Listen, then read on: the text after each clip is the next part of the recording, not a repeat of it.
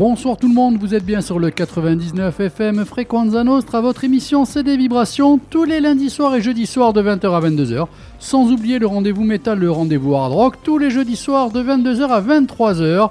Ce soir, enfin non, euh, ce jeudi soir en plus, il y aura deux personnes invitées, à savoir Daniel Dodoli et Philippe Perfettine pour ce spécial hard rock de fin d'année. Je vous rappelle aussi la rediff du dimanche de 18h30 à 19h30. Aujourd'hui avec moi en studio, alors sous réserve, parce qu'en fait je n'ai que des chaises vides, nous devrions avoir normalement, euh, s'il trouve le chemin de la radio, studio, donc Xavier, Marcel, Didier. Voilà, ça c'est les animateurs qui normalement sont couchés sur ma liste, sur ma feuille, mais je les attends. Côté invité, c'est le charme, c'est le côté féminin, c'est magnifique. C'est Claire Le Boucher, bonsoir Claire. Bonsoir, Comment on va? Très bien. Oui, vous m'avez dit que vous aviez la pétoche, euh, mais finalement Oui, là vous, êtes assez à l'aise là, ça, ça commence à le faire. On verra. Est-ce que je peux me permettre de, de te tutoyer Claire? Oui, bien sûr. D'accord, c'est gentil. Voilà. Alors, qui nous fait l'honneur d'être présente avec nous ce soir en studio pour nous présenter son premier livre qui s'appelle, qui s'intitule Fin de partie. Fin de partie nouvelle. Voilà, très important. Fin de partie nouvelle. Donc tout ça, on va débattre pendant deux heures pour présenter ce bouquin. Deux Euh, heures, mon Dieu. Non, non, pas, pas deux heures de chat. Prise d'antenne à 20h et on la rend à 22h. Quoique des fois, on fait des, des rallonges euh, et ça se passe très bien. Côté musique, alors j'ai demandé un petit peu aux animateurs s'ils sont présents de me faire euh, une petite sélection. C'est la fin de l'année. J'aurais dit, allez, cadeau, choisissez chacun deux morceaux. Alors, l'invité aussi y a eu le droit, sauf qu'elle, il y en a un en rab. Elle en a eu trois, au fait. Alors, on va pouvoir écouter donc du Linda Lemay.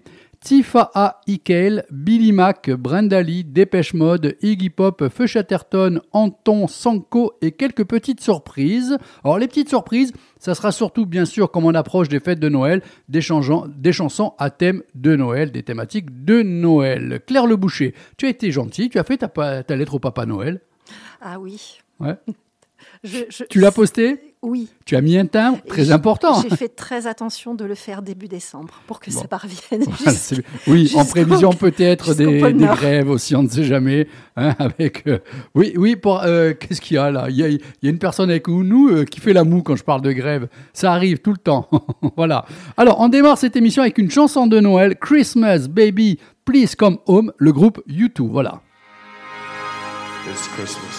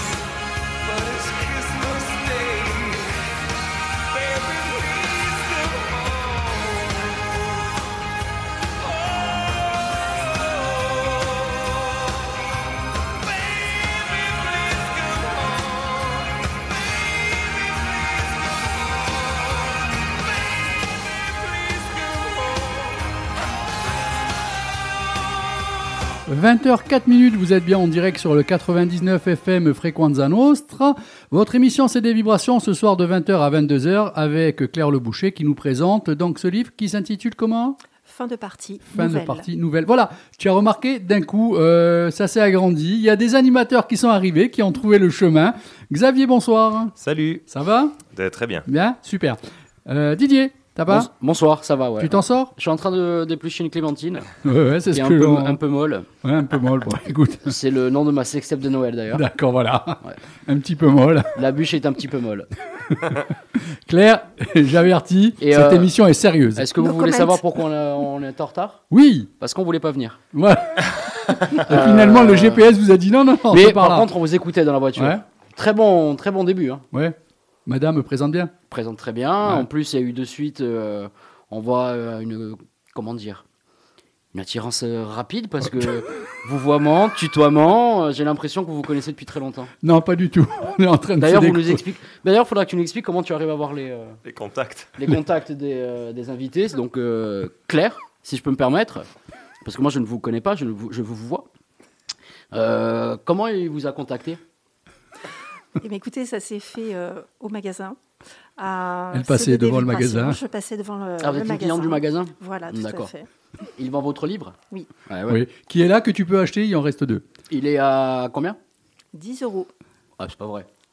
c'est vrai. Tu peux en prendre deux pour Ah, ce mais ça prix. existe. Bah oui, Des livres pas chers. bien, Bravo. bien sûr. Super. D'autres questions? Euh, Vous vous connaissiez avant ou pas? Non, Ce- pas du ce- tout, on ce- se découvre ce soir. Ce qui compte, c'est le contenu. Voilà. Et voilà, c'est ça qui est très très important. Donc ta première intervention, c'est ça. Hein C'est le contenu. Voilà, c'est le être bien contenu. pourri cette émission. Bon, Claire, hein, va falloir s'y faire.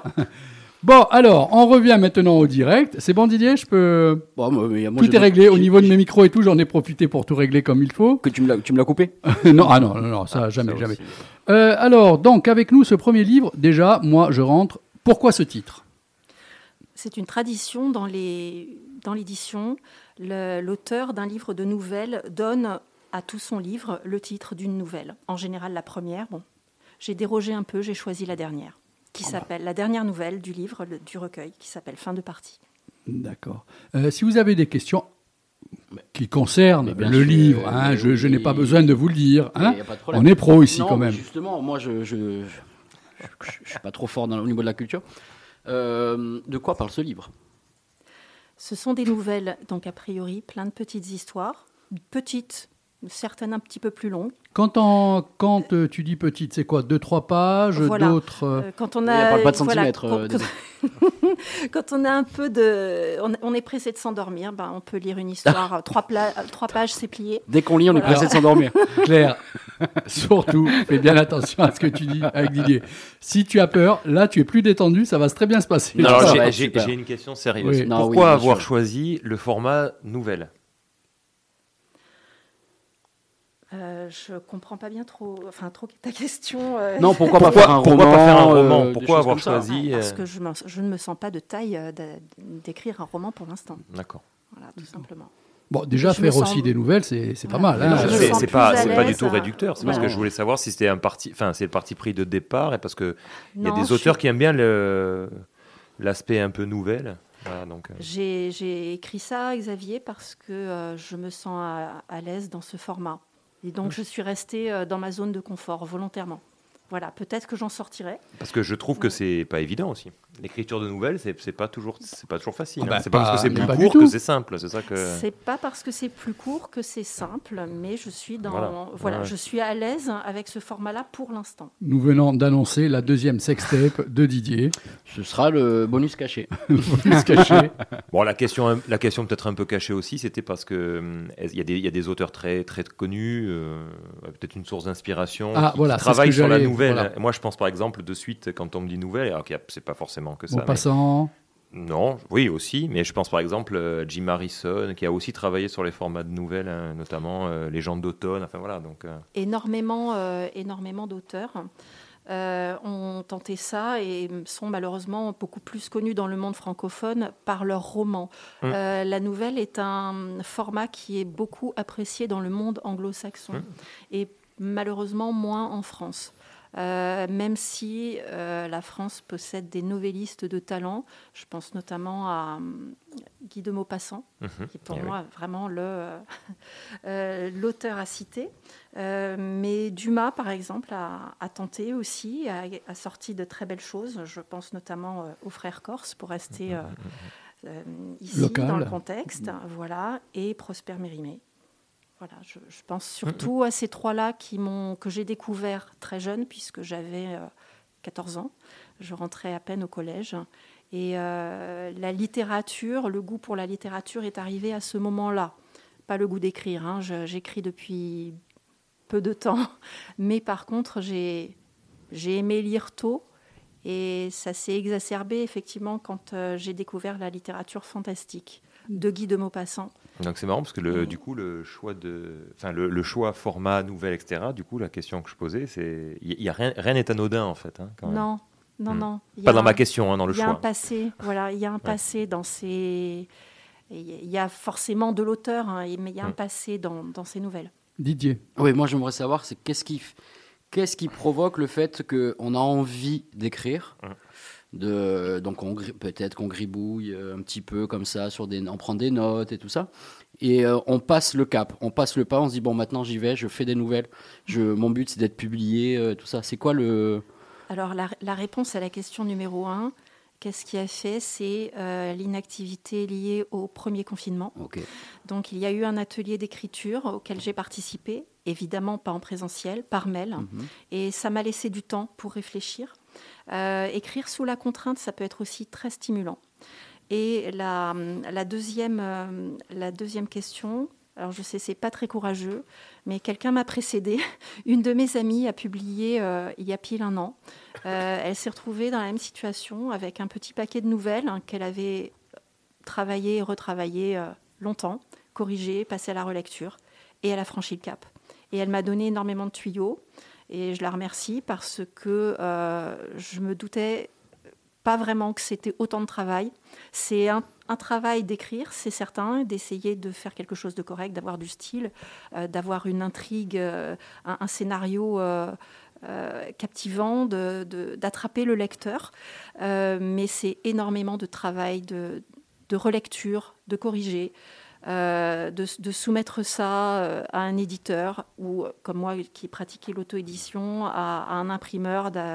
Voilà, la, la relation est pas simple, c'est beaucoup de travail derrière. Voilà, ce que je voulais mettre en avant, euh, c'est que Claire a pratiquement tout fait d'elle-même. hein. Euh, c'est quand même fort. Hein, parce que finalement, plutôt que d'attendre, euh, essayer d'envoyer euh, euh, des scripts, euh, être dans l'attente de deux mois, trois mois, six mois, avoir de mauvaises peut-être réponses, peut-être qu'il aurait pu avoir une bonne, mais aussi c'est pas évident euh, d'avoir les adresses et d'avoir les entrées. Elle a pris, elle, la décision euh, euh, de s'auto-produire, de s'auto-éditer. Et ça, je tenais quand même à le mettre en avant, ce qui n'est pas évident. Et puis ça surtout que quand on envoie, j'ima- j'imagine, hein, parce que j'ai jamais écrit un bouquin, je le ferai jamais. Mais ah, euh, ça. non, je vais Faut pas. jamais non, dire jamais. Non, Non, c'est- non. il est fort dans les DVD et les bonus. Je respecte euh, la trop la culture pour euh, pour me lancer là-dedans. Mais euh, Oh, attends, attends, envoie- attends, attends, attends, attends, attends. Depuis que Francky Vincent a eu euh, Ouais. cette récompense, tu m'excuseras la culture en France. Ah, mais lui, il parle de son zizi. Il ne le filme pas. Alors, j'irai peut-être au César. ou à Cannes. Bref. Euh, non, mais quand on envoie son, son premier bébé, parce que c'est un bébé, un essai, Ah oui, tout oui, ça, qu'on envoie le, à une maison d'édition, euh, il y a plusieurs et qu'on prend que des refus, ça va être très compliqué à vivre. Euh, on doit avoir une perte de motivation, ou peut-être qu'après, pour certains, ça les motive encore plus pour faire des choses. Donc, je trouve que le choix de. Parce que tu as. Je peux dire tu? Oui, bien sûr. voilà, il n'y a pas le même euh, proximité, mais euh, j'aime bien tutoyer les invités. Mais euh, de faire le choix, et parce que tu as eu euh, aussi l'occasion de le faire, de, de, s'auto-éditer, je trouve que c'est une très bonne chose. Ça permet aussi de, de garder un petit peu de, un mental haut et de, de garder cette motivation. L'avantage, il y a des inconvénients à l'auto-édition, mais un des avantages, c'est qu'on garde la maîtrise. Donc pour l'instant, le, manuscrit n'a été proposé à aucun, édite- à aucun Éditeur. éditeur. Mhm.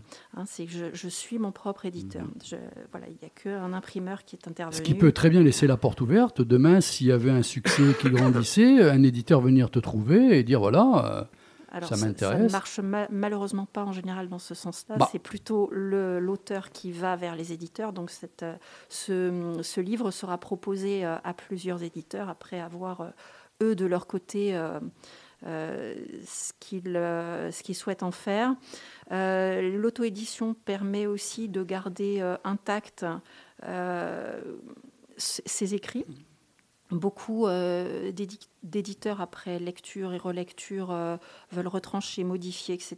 Donc là, ça n'a pas été le cas. C'est dans son jus, si je, puis dire. Et euh, c'est un des avantages euh, non négligeables de Ah, l'auto-édition. ça fait aussi euh, quand tu vas décider d'écrire autre chose et de l'envoyer à les éditeurs, tu peux euh, moi mais moi j'ai déjà publié ça. Donc j'ai ça en plus, regardez Oui, ma, bien ma sûr. manière d'écrire. Euh, vous, vous pouvez euh, voir mon univers déjà, il y a quand même euh, une manière de, visual, de visualiser plus facilement euh, le, le- ce que l'auteur veut, veut faire et veut dire. Donc c'est une bonne chose. Tout à fait. Alors, le- pour, pour les gens euh, qui ont la gentillesse d'avoir allumé leur radio ce soir et qui nous écoutent euh, et qui écrivent, euh, ne vous découragez surtout pas devant l'auto-édition. Euh, lisez beaucoup de commentaires, faites-vous conseiller d'abord. Ne vous lancez pas dans l'auto-édition comme ça sur un coup de tête. Prenez des conseils euh, et ça se passera bien. Il faut être prévenu, il faut être averti euh, quand on se lance dans, l'auto-édition. Voilà, j'ai la chance d'avoir quelques amis qui se sont lancés dans cette aventure avant moi et j'ai pu profiter de leur expérience. Je les en remercie. C'est hum, c'est une belle aventure. C'est voilà, c'est presque une, une espèce d'euphorie. Je voudrais revenir un petit peu sur un moment euh, donc, où tu as développé euh, ces nouvelles, ces écritures, tout ça. Il y a quand même eu cette correction. Parce que tu peux pas écrire et balancer ça comme ça. Il y a certainement des coquilles, il y a beaucoup de choses qui peut-être sont mal tournées. Alors, Oui. puisque tu étais toute seule, comment ça s'est passé? Est-ce que c'est toi qui as fait tout le taf ou bien tu avais quand même des gens suffisamment confiance à qui tu as envoyé, qui ont lu, relu, qui t'ont corrigé? Euh, quand, on se, quand on se lance là-dedans, en général, on, fréquente, on côtoie des gens qui ont euh, la même activité. On en connaît toujours au moins un ou deux ou trois. Donc, euh, j'ai écrit seul, effectivement, mais par contre, j'avais des bêta, ce qu'on appelle des bêta-lecteurs, c'est-à-dire des, des gens qui, qui lisent le premier jet et qui, euh, en général, ce qui est bien, c'est d'avoir des, gens qui n'ont pas trop, euh, euh, sont pas trop proches euh, et en qui tu peux malgré tout avoir confiance. C'est-à-dire qu'il y a une, objectivité qui reste, des gens qui ont quand même le courage de te dire, bon, Claire, la- l'intrigue, elle est super, la, chute, elle est bien, ça, arrive, c'est vraiment la bonne taille, le, bon format, il n'y a pas trop de... Tu t'enfonces pas dans les détails, tu, tu perds pas de temps.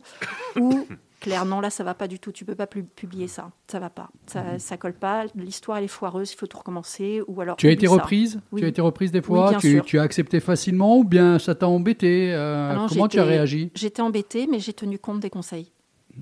Et pour l'instant, je ne peux pas vous donner de, de retour, puisque effectivement, les, les, euh, les, les récits, les nouvelles que j'ai décidé de mettre de côté, euh, c'est souvent parce que euh, plusieurs personnes euh, m'ont dit ça va pas.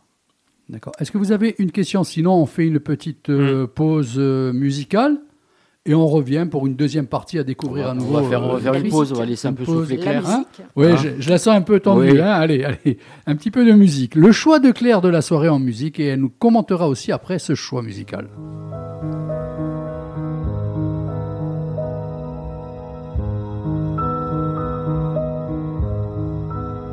Depuis que t'es toute petite, que ton bagou nous charme, tu aimes faire le pitre et nous faire rire aux larmes. Depuis que t'es tout poupon, que tu dis tout ce que tu penses, tu cries tes opinions sans craindre les conséquences.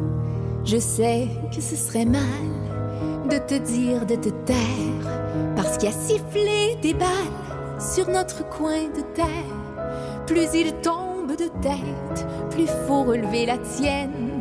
Oublie que je m'inquiète, mais n'oublie pas que je t'aime.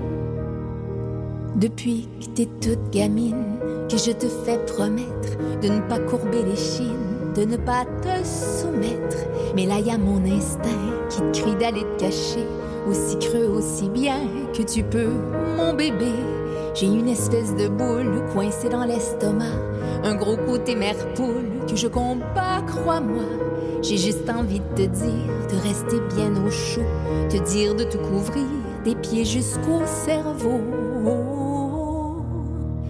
Attrape pas froid aux yeux, garde ton audace, attrape pas foi en Dieu.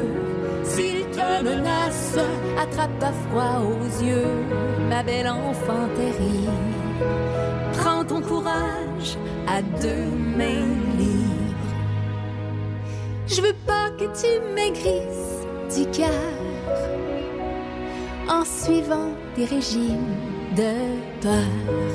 J'ai pas le droit, mon amour, de te couver comme une lâche, d'écraser ton humour, d'ébranler ton courage. Je veux pas que tu tournes rond les coins de tes sarcasmes, parce que les religions ont pas le sens de la farce. Tu vas te geler les doigts si tu les laisses dormir, loin des crayons de bois, crayons de cire. Tu vas te geler les lèvres si tu les enfoulardes. Et pas peur de la crève, ne sois pas sur tes gardes. Va jouer là où tu veux, ma belle enfant fragile, même si dehors il pleut, un malheureux grésil. Plus le sol est glissant, plus faut que tu patines, plus le monde est terrifiant, plus faut que tu le dessines. Yeux, garde ton audace, attrape ta foi en Dieu. S'il te menace, attrape pas froid aux yeux, ma belle enfant terrible. Prends ton courage à deux mains libres. Je veux pas que tu maigrisses du cœur en suivant des régimes de peur. C'est vrai que j'ai juste envie de te mettre des mitaines, de te foutre l'esprit dans un bonnet de laine. Je veux pas qu'on t'intimide parce que t'as des idées, mais ce serait stupide de te les refouler. C'est pas vrai que c'est interdit de jouer avec le feutre. Il reste un paradis, il reste un terrain neutre. Ne joue pas à cache-cache au creux de mes jupons. Laisse couler ta gouache, j'en donne la permission. Attrape pas froid aux yeux, garde ton audace, attrape pas foi en Dieu. S'il te menace, attrape pas froid aux yeux, ma belle enfant terrible. Prends ton courage à deux mains libres. Je veux pas que tu maigrisses du cœur en suivant des régimes de peur.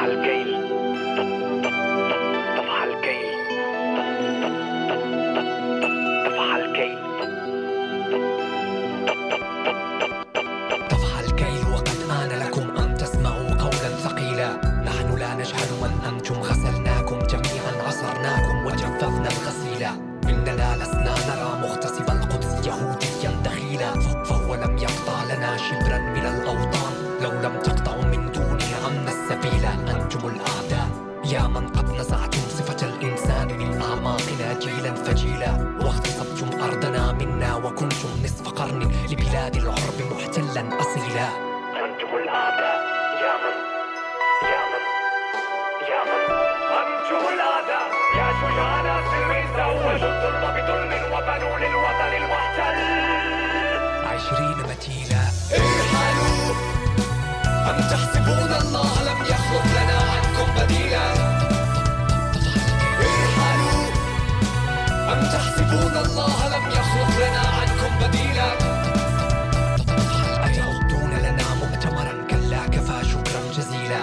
لا البيانات تبني بيننا جسرا ولا فتل الإدانات سيجيدكم فتيلا نحن لا نجري صراخا بالصواريخ ولا نبتاع بالسيف صليلا نحن لا نبدل بالفرسان أقنانا ولا نبدل بالخيل صهيلا. نحن نرجو كل من فيه بقايا خجل أن يستقيلا. نحن لا نسألكم إلا الرحيل وعلى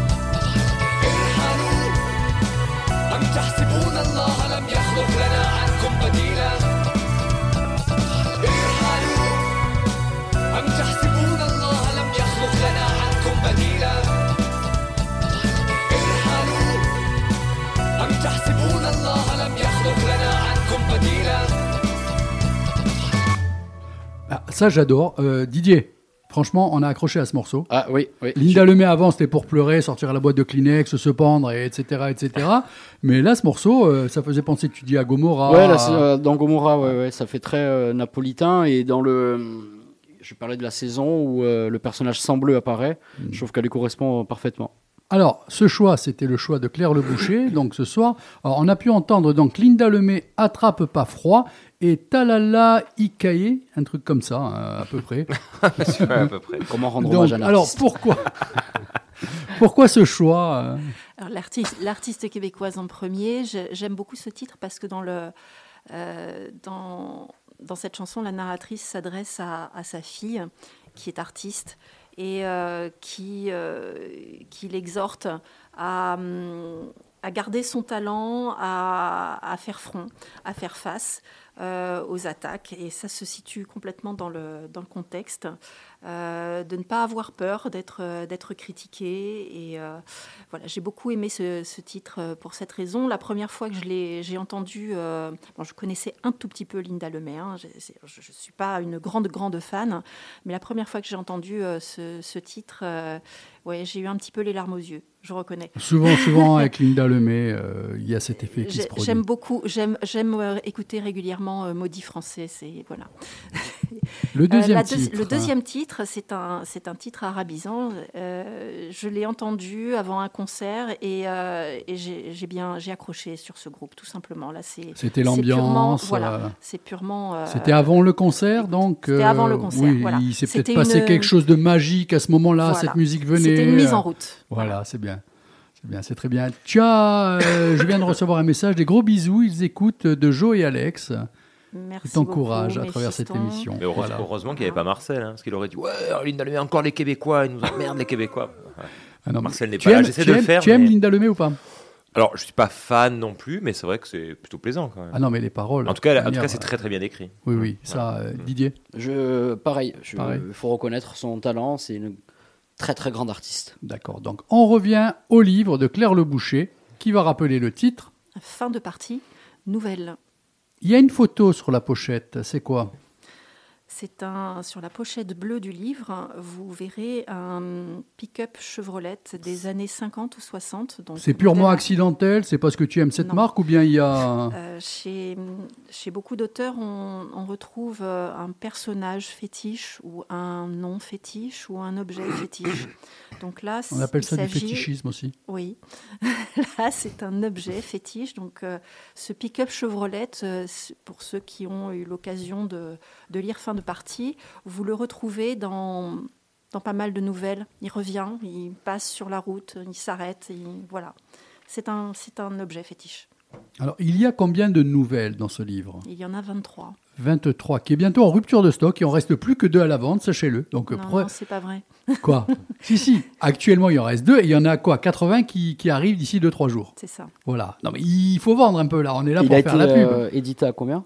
Enfin, tu- euh, J'ai fait un- ah, j'ai demandé un premier tirage à l'imprimeur de 80 exemplaires. D'accord, d'accord. Et Tout un est parti. deuxième tirage de 80 Et en plus, je crois que les deux, les deux qui restent, euh, voilà, je pense que c'est c'est dans la rue Fèche, non? Enfin, je pense Non, que- ils sont là à Ah. table. Tu peux les Ah, acheter. bon. Un toi et un Ouais. Didier. C'est bon. Ouais, voilà. Mais, Voilà. deal. Je l'achète. euh, c'est combien? 10 euros. Je l'achète en direct. Voilà. C'est bien. Voilà, ça c'est bien. Voilà. Tu peux le dédicacer, Claire, en même temps en direct. Vous le entendez du les sous-sous? Vous prenez les tickets resto? Non, Oui, pas les- encore chèques vacances, carte bleue. Ah. Bon, sinon, euh, plus sérieusement, merci Didier en tout cas. Je vais te le revendre. Il va venir au magasin. Je suis pas satisfait. euh, Vendeur à pourriez-vous la sauvette devant. Rupture de stock, je vous le revends, 30 euros. Euh, donc, alors, euh, 23 nouvelles. euh, L'ambiance de ces nouvelles, la thématique, euh, il me semble qu'on voyage beaucoup aussi. Oui, alors le- le- j'aime l'histoire, j'aime la. Xavier, dépêche-toi, il en reste plus qu'un. Non, mais je- alors j'ai j'ai que la carte bleue. c'est vrai en plus. tu passeras au magasin. Mais Prends- voilà, tu prends le côté, bouquin. mais volontiers. Non, non, non, tu le prends. Parce que moi, à différence de Didier, j'aime lire. voilà. Ouais, mais enfin, à la différence de toi, je l'ai acheté. Bon, enfin. Donc, on revient. Alors, j'aime- j'aime l'histoire, j'aime la géographie. Effectivement, les... au gré des nouvelles, on se déplace beaucoup euh, sur différents continents, dans différents pays. Donc, vous verrez, euh, mon, mon pays de prédilection, euh, c'est l'Italie. Voilà. J'aime, beaucoup les, les, les personnages attendrissants, agaçants, tragiques ou heureux. Voilà, oui, effectivement, on se, on se déplace beaucoup. Et euh, il, il peut y avoir des, des côtés historiques aussi. J'aime bien, euh, j'aime bien me déplacer euh, dans le temps.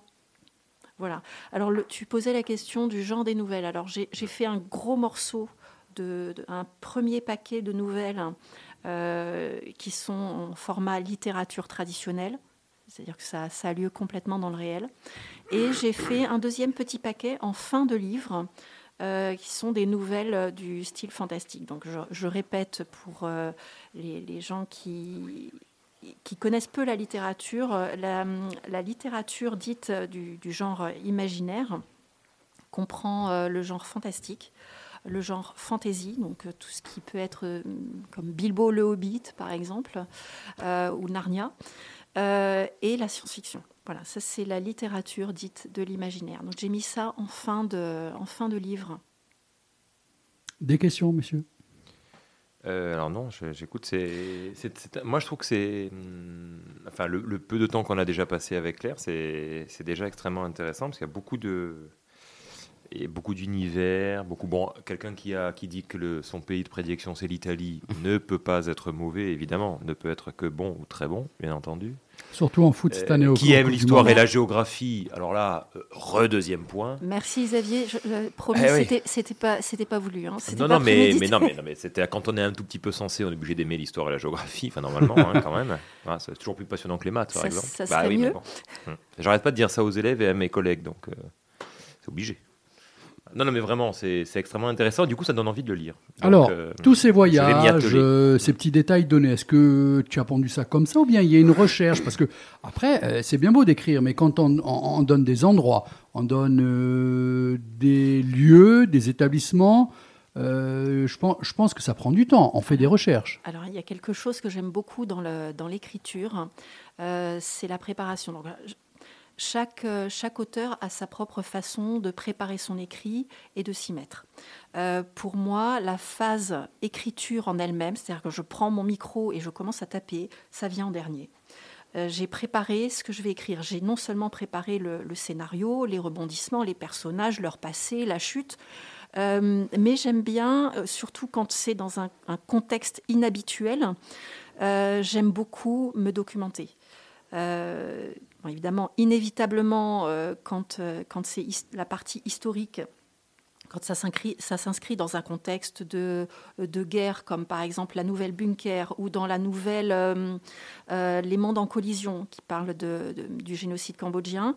Donc là, effectivement, je me suis documentée au préalable avant d'écrire, pour, euh, pour que ce soit cohérent pour pas euh, que un, un lecteur euh, très averti euh, se dise en plein milieu de la nouvelle mais qu'est-ce que c'est que cette connerie ça ça n'a jamais existé voilà Euh, j'aime J'aime bien aussi changer d'endroit, mais j'avoue que j'ai une petite facilité par rapport aux écrivains d'il y a 30 ou 40 ans. C'est qu'il y a un truc extraordinaire, extraordinaire aujourd'hui qui s'appelle Google Maps. Et ça rend quand même la chose très facile et très accessible. Des questions, messieurs? Mais justement, pour écrire, euh, est-ce que euh, tu fais partie des gens qui, par exemple, vont s'asseoir à une terrasse d'un café et euh, voir les gens passer, voir ce qui se passe autour de nous? C'est ça- c'est inspirant. Ça permet peut-être de- d'avoir un déclic sur un, un personnage qu'on n'arrivait pas vraiment à décrire et hop, je le- on le voit passer. on Alors, tu veux dire pour ça. préparer ou Ouais. pour écrire même Les hein? deux, les deux. Alors pour préparer, euh, j'aime bien être au calme. Euh, j'aime bien euh, me con- consacrer par exemple euh, une demi une demi après-midi ou euh, un- une, une après-midi complète de, de recherche. Par contre, pour écrire, et ça m'a surpris, je peux écrire quasiment n'importe où, n'importe où, même sur la plage. je prends des notes, hop, je sors mon carnet, j'écris un morceau de l'histoire, ou, ou chez moi, où euh, les enfants sont là, il y a un match, je, ou, ou un café, il y a des gens autour, euh, ça gigote, Tu ça te balades toujours avec un carnet et un stylo, là. Oui, quand on, quand on écrit en général, c'est c'est ce qui finit euh, par arriver. On a toujours un carnet qui traîne au fond du sac ou à défaut, euh, ben, là aussi, bah, c'est la, la- merci la, la technologie. Quoi. Tu fais un mémo sur ton portable et, et voilà. Et, et tout, et en fait, tu n'oublies jamais. Tu as, une idée qui te vient ou, euh, ou un personnage ou, euh, ou quelque chose ou une réplique que tu as entendue, que tu as trouvée magistrale, tu la notes. hein. Tu as dit euh, en début d'émission que tu avais commencé à écrire pendant le confinement. Donc, il y a Oui, très, très peu de temps. oui, c'est vraiment là que ça s'est puisque Le concrétisé. confinement, c'est quoi? Il y a maintenant, Deux il y a ans, trois deux ans et demi, deux ans et demi. Voilà. Oui, en gros, ouais. Euh, mais avant, tu n'écrivais pas C'est venu comme ça, suite euh, à un stage ou à un atelier d'écriture, et ça a déclenché... euh, Voilà, il y a eu des balbutiements et je ne pensais pas écrire des nouvelles abouties telles qu'elles sont dans fin de partie. Bon, mais tout ça, ça s'est fait aussi au fur et à mesure avec d'autres, comment dire, week-ends d'écriture, des... Oui, tout voilà. à fait. Tout à fait. Et euh, ça s'est fait surtout euh, grâce à des rencontres. Euh, J'ai rencontré des gens qui m'ont vraiment donné confiance en moi, des, amis proches ou moins proches, et qui, m'ont encouragé, qui m'ont vraiment poussé. Continue, tu peux faire quelque chose. Euh, tu peux pas dire que ça ressemble à rien. tu as un morceau d'histoire, tu peux faire un début, euh, une fin. tu es en plein milieu, c'est inabouti. Poursuis. Donc des gens qui nous écoutent et qui aimeraient franchir un cap, on va dire que les ateliers d'écriture, tout ça, dans la mesure du possible, vaut pas mieux éviter. Ça rend service, ça fait travailler et ça peut de temps en temps, par rapport à une rencontre, porter ses fruits, en tout cas donner de l'élan. Tout à fait. Bon, j'ai les, les ateliers d'écriture, parce que j'en ai suivi plusieurs. hein. J'ai plusieurs maîtres d'écriture que je salue par la même occasion. Tu peux les nommer si tu souhaites. hein. Donc il y a eu Odile Pierron à, à Ajaccio, il y a eu Dominique Même et, euh, et surtout, surtout Isabelle Miller. euh, même si ce n'était malheureusement euh, que par visio, parce que Isabelle Miller vit, vit à Paris. Euh, donc les, ateliers d'écriture sont un bon indicateur pour, euh, pour le niveau, euh, pour discuter aussi avec les gens, pour voir ce vers quoi on a envie d'aller. Est-ce qu'on a envie d'aller vers le roman? Est-ce qu'on a envie d'aller plus vers la poésie? Est-ce qu'on a envie de se contenter de, de- de nouvelles? Tout, tout, tout est possible. Euh, L'atelier d'écriture a le mérite euh, de, mettre un auteur sur ses propres rails. On ne le met pas sur des rails qui correspondent à euh, un, schéma commercial de, de vente. On le met sur ses propres rails. C'est- C'est-à-dire que un animateur d'atelier d'écriture bienveillant et juste euh, le- euh, aide le, le futur auteur à, à coucher lui-même quelque part. Voilà, il, l'aide à sortir quelque chose, une, une histoire des personnages, tout en respectant le style de la personne. Et c'est ça que j'ai trouvé euh, très productif. C'est, ça, ça construit vraiment un auteur. Évidemment, il y a des génies euh, qui écrivent tout seuls, qui arrivent à sortir d'eux-mêmes euh, des histoires extraordinaires sans l'aide de personne. Euh, malheureusement, j'en fais pas partie et les ateliers d'écriture m'ont beaucoup aidé. Messieurs, une intervention, une question? Non? Non, là, pour l'instant. Non, juste, euh, bon, on en reviendra sûrement en- plus tard aussi, mais j'aime bien le discours de quand elle dit qu'il il y avait une, une appréhension avant et qu'elle a réussi à trouver le, le courage aussi, la confiance en elle, grâce au- à la bienveillance autour, aux gens qui lui ont parlé et tout ça. Et, et c'est comme ça qu'elle s'est lancée. Et je pense qu'il y a beaucoup de gens qui ont refoulé certaines envies, justement parce qu'ils ne trouvaient pas la confiance, ils n'avaient pas justement ces gens autour d'eux. Et euh, c'est une bonne leçon de vie parce que bah, faut savoir. C'est euh, pas évident. il faut hein, savoir euh, se lancer et, euh, franch- et passer ce cap, comme on en parlait tout à l'heure, faire ce pas en avant, c'est toujours le, c'est le plus dur.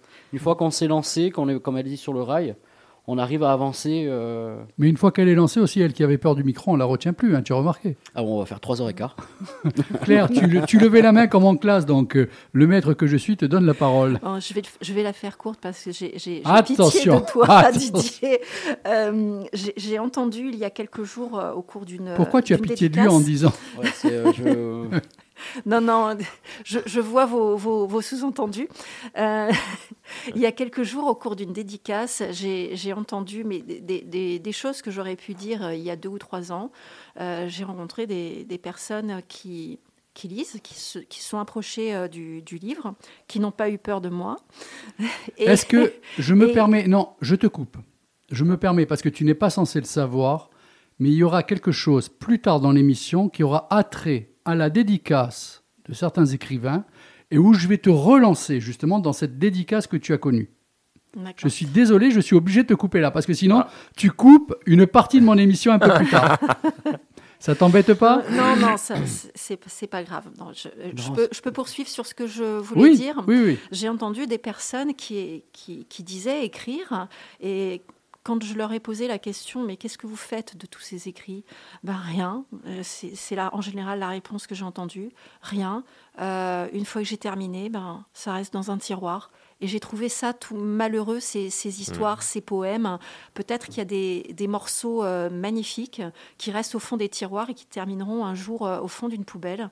Euh, et vraiment, j'exhorte ces gens qui écrivent à se faire lire, à, à mettre un mouchoir sur là-dessus, comme on dit, et ne pas hésiter à montrer ce qu'ils écrivent euh, à des, à des bêta-lecteurs hein, euh, ou à participer, à oser franchir la porte d'un atelier d'écriture. Xavier Non, c'est- enfin, moi je parle que, que de ce que je connais finalement. Donc la comparaison avec le cinéma, euh, il y a un réalisateur qui, travaille, qui a beaucoup travaillé comme ça, c'est Woody Allen.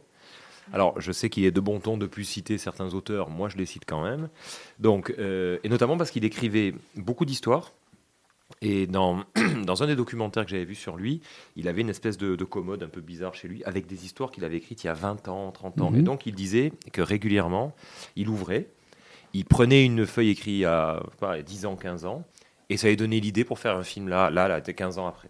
Donc Ouais. j'aime bien aussi peut-être, même s'il faut écrire, cette idée de on écrit quelque chose comme ça, qu'on peut reprendre après, qu'on peut mais Ça pas le en laisser mourir en Mais, tout cas. mais est-ce que par Mm. exemple, ce genre d'écriture de deux pages ou du 15 pages peut-être pour certaines histoires euh, peuvent aussi servir par rapport à des jeunes réalisateurs en pouce vers, je dirais, Bah ouais. euh, sur des courts-métrages, Bien sur sûr. des... euh, ça peut être assez Bah, on fort là adapter, aussi. oui, hein. bien sûr. Tout à fait. Moi, je pense notamment, par exemple, à un, un film que j'aime beaucoup, euh, qui est Benjamin Button, donc adapté de, Mhm. de Scott Fitzgerald et qui a été adapté par euh, David Fincher. Mhm. Euh, c'est une nouvelle. Ouais, ouais. Euh, il y a aussi un, un film euh, qui s'appelle Légende d'automne ou saison. Oui, c'est ça. voilà. Les gens Ouais, de- c'est Jim C'est- Harris. C'est Bah une, c'est une nouvelle. Euh, le- il y a un grand film aussi, euh, je crois que ça s'appelle Les Évadés, Oui. et qui est adapté aussi Mhm. d'une nouvelle. Hein, donc tout le monde pense à des Trois romans. grands films. hein. Ouais, Trois, trois adaptations très bonnes. hein. Alors, Alors, je sais Benjamin, pas. Benjamin Button, oui, Ouais. c'est quoi après? Les gens d'automne. Les gens J'avais d'automne, c'est à- horrible. Voilà, moi Ah. j'avais Ah ben, il j'avais a le droit, bien, droit. Oh. aimé. euh, Non, c'est sympa, mais la, la- la- Les la Évadés. nouvelle de Jim Harrison est tellement, mais tellement euh, à des années-lumière que. Voilà, bon. non mais eh, ça se respecte. Ah, hein. Chacun a le droit de, de donner le fond de sa pensée. Mais oui, voilà. Bien, C'est bon? C'est bon. Eh, Vas-y, enchaîne. Oh Marcel Tu exagères là. Ah d'ailleurs, à ce propos, j'ai vu un excellent film ce week-end. Je ne sais pas si vous l'avez vu. C'est euh, Armageddon euh, Time. ah oui, mais je t'avais dit, Ah oui, je très, très Il bon. avait, conseillé. il avait chroniqué. Anthony Hopkins. Ouais, ouais. Tu l'as vu peut-être? Oui. Ah, Ah, Formidable, comme Hopkins quoi, dedans. on voit les mêmes films. Ah oui, oui, bah. Mais C'est parce qu'elle a dû écouter l'émission. C'est euh, l'un des meilleurs films de l'année, hein, tout simplement. Ah, franchement, il y a un moment, euh, le père qui s'adresse à, à son gosse dans la voiture, c'est une leçon de, de vie. euh, chapeau, Ouais. très très bien. On revient donc à ce, où on fait une petite euh, coupure musicale. Il est quand même euh, 20h46, on ne dirait pas, oui, oui Claire, je t'ai entendu, je t'ai compris, on fait une coupure musicale. Allez, le choix de Didier, et ensuite on retrouve aussi Didier pour sa petite chronique, même s'il n'en a pas préparé.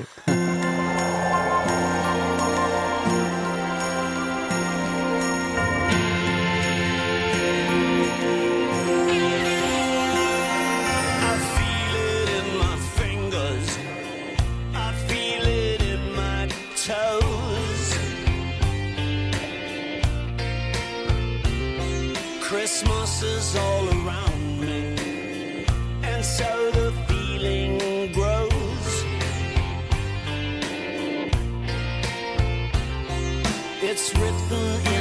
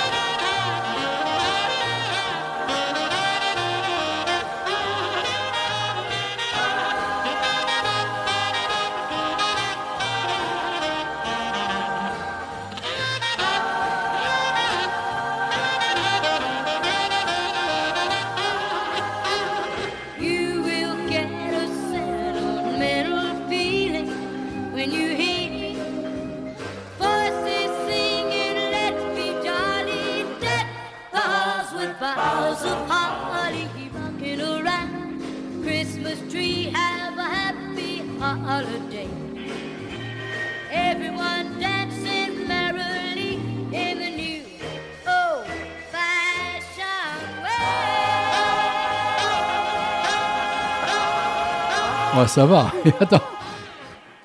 Non mais ça y est, il se la prend de travers. Non, mais je vais commander du respect pour Noël. Merci. Alors là, eh oh, Peut-être j'en aurai un peu. un peu. Ben, juste un peu, ça se pourrait. Mais beaucoup, c'est servi et d'avance même. Parce que du respect, j'en ai. Et avec plaisir.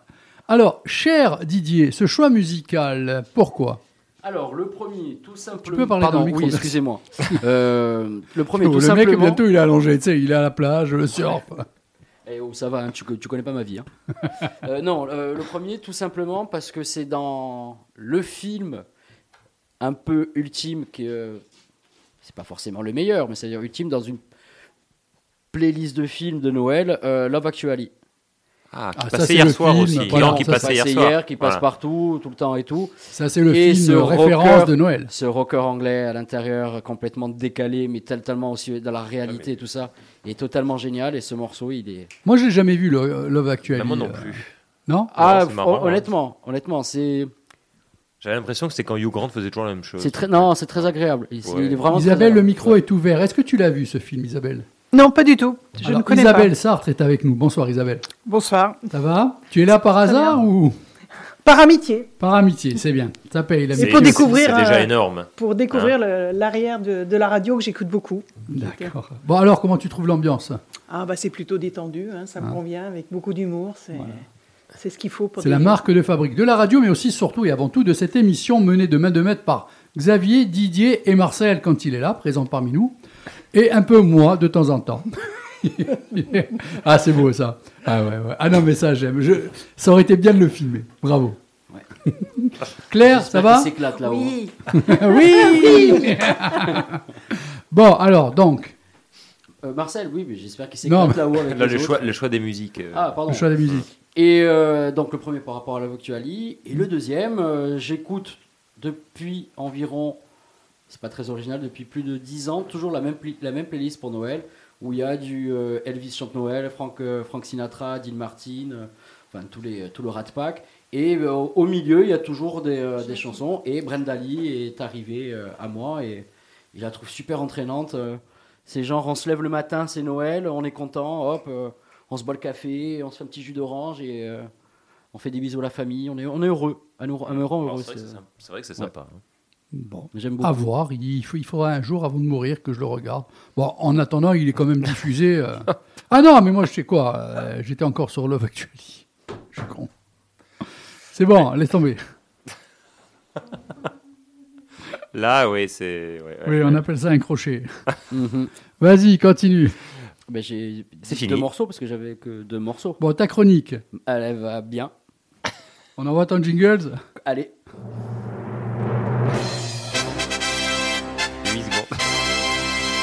Alors, chérie, heureuse Oui, Oui. on te retrouve. Allez, on va parler de Noël. Alors, Noël, Alors. la magie de Noël. La magie de Noël. Est-ce qu'elle s'est vraiment installée, la magie de Noël? Est-ce que pour vous, elle s'est installée? Est-ce que vous l'avez? Alors, moi qui suis professionnel en ville, Honnêtement. euh, c'est un peu chaud, la magie de Alors, Noël. on enlève euh, le côté professionnel. donc, pe- vraiment personnellement. Non. Non? Non. Xavier, bon, Xavier, non. Moi, c'est- je suis pas en ville. Mais Xavier, en fait. Non, mais pas en ville. Toi, ta, ta vie. Eh ben quoi Ah, au niveau de la Noël, vie. là, est-ce qu'il ou ça, il te Alors- faut encore un peu de temps pour Alors non, mais moi, je, je vais décevoir beaucoup de gens. hein, je suis désolé. Euh, J'aime bien Noël pour les enfants. Sinon, je m'en fous à un point. Ah, Disons que l'idée, c'est de se réunir en famille et de profiter du moment. Oui. Après Noël, je m'en carme alors comme c'est pas permis. C'est- crois pas au Père Ah, Noël, non. toi Non, mais c'est pas ça. C'est que surtout que pff, je pense Il y a qu'il des gosses qui quoi. nous écoutent. Là. Non, mais tu crois pas au Père si, Noël Mais si, si, bien sûr. Ah, Mais- ben voilà, le- la seule personne. de- Tu as quel âge comme, comme chaque as- année, je- moi j'ai toujours tout. Je suis tu as, très sage. tu as quel âge Hein Tu as quel âge Ah, ça, ça se dit pas. Bon, à peu près. 25. euh, 25, d'accord. j'ai eu Et tu 25 crois encore au Père Noël, t'as pas honte 43 Non, enfin, j'ai- c'est-à-dire, non, j'aime bien Noël pour les enfants. Mais après, si tu veux, euh, je, je- si elle m'écoute d'ailleurs, je vois ma femme qui est là pour décorer. Je m'en fous.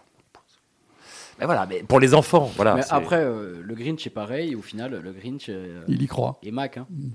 Non, mais c'est, voilà, c'est, après, c'est pas. Je suis désolé. Hein. Claire, la magie de Noël. La magie de Noël a un petit peu de, De plomb du dans mal à venir, du plomb dans l'aile, oui. Euh, c'est un petit peu du mal à venir parce que euh, je suis complètement euh, submergée par euh, ce côté euh, commercial. Mm. Euh, il- faut qu'il y ait à intervalles réguliers de l'année quelque chose pour faire vendre et malheureusement ça ça prend plus. Comme le, le, Discard Day. Par autres- exemple. Entre autres. Je vais me faire assassiner. Pas du tout. Non, par contre, je suis. Alors, c'est normal, Attends, il faut que ça prenne le temps. Ah oui, euh, oui.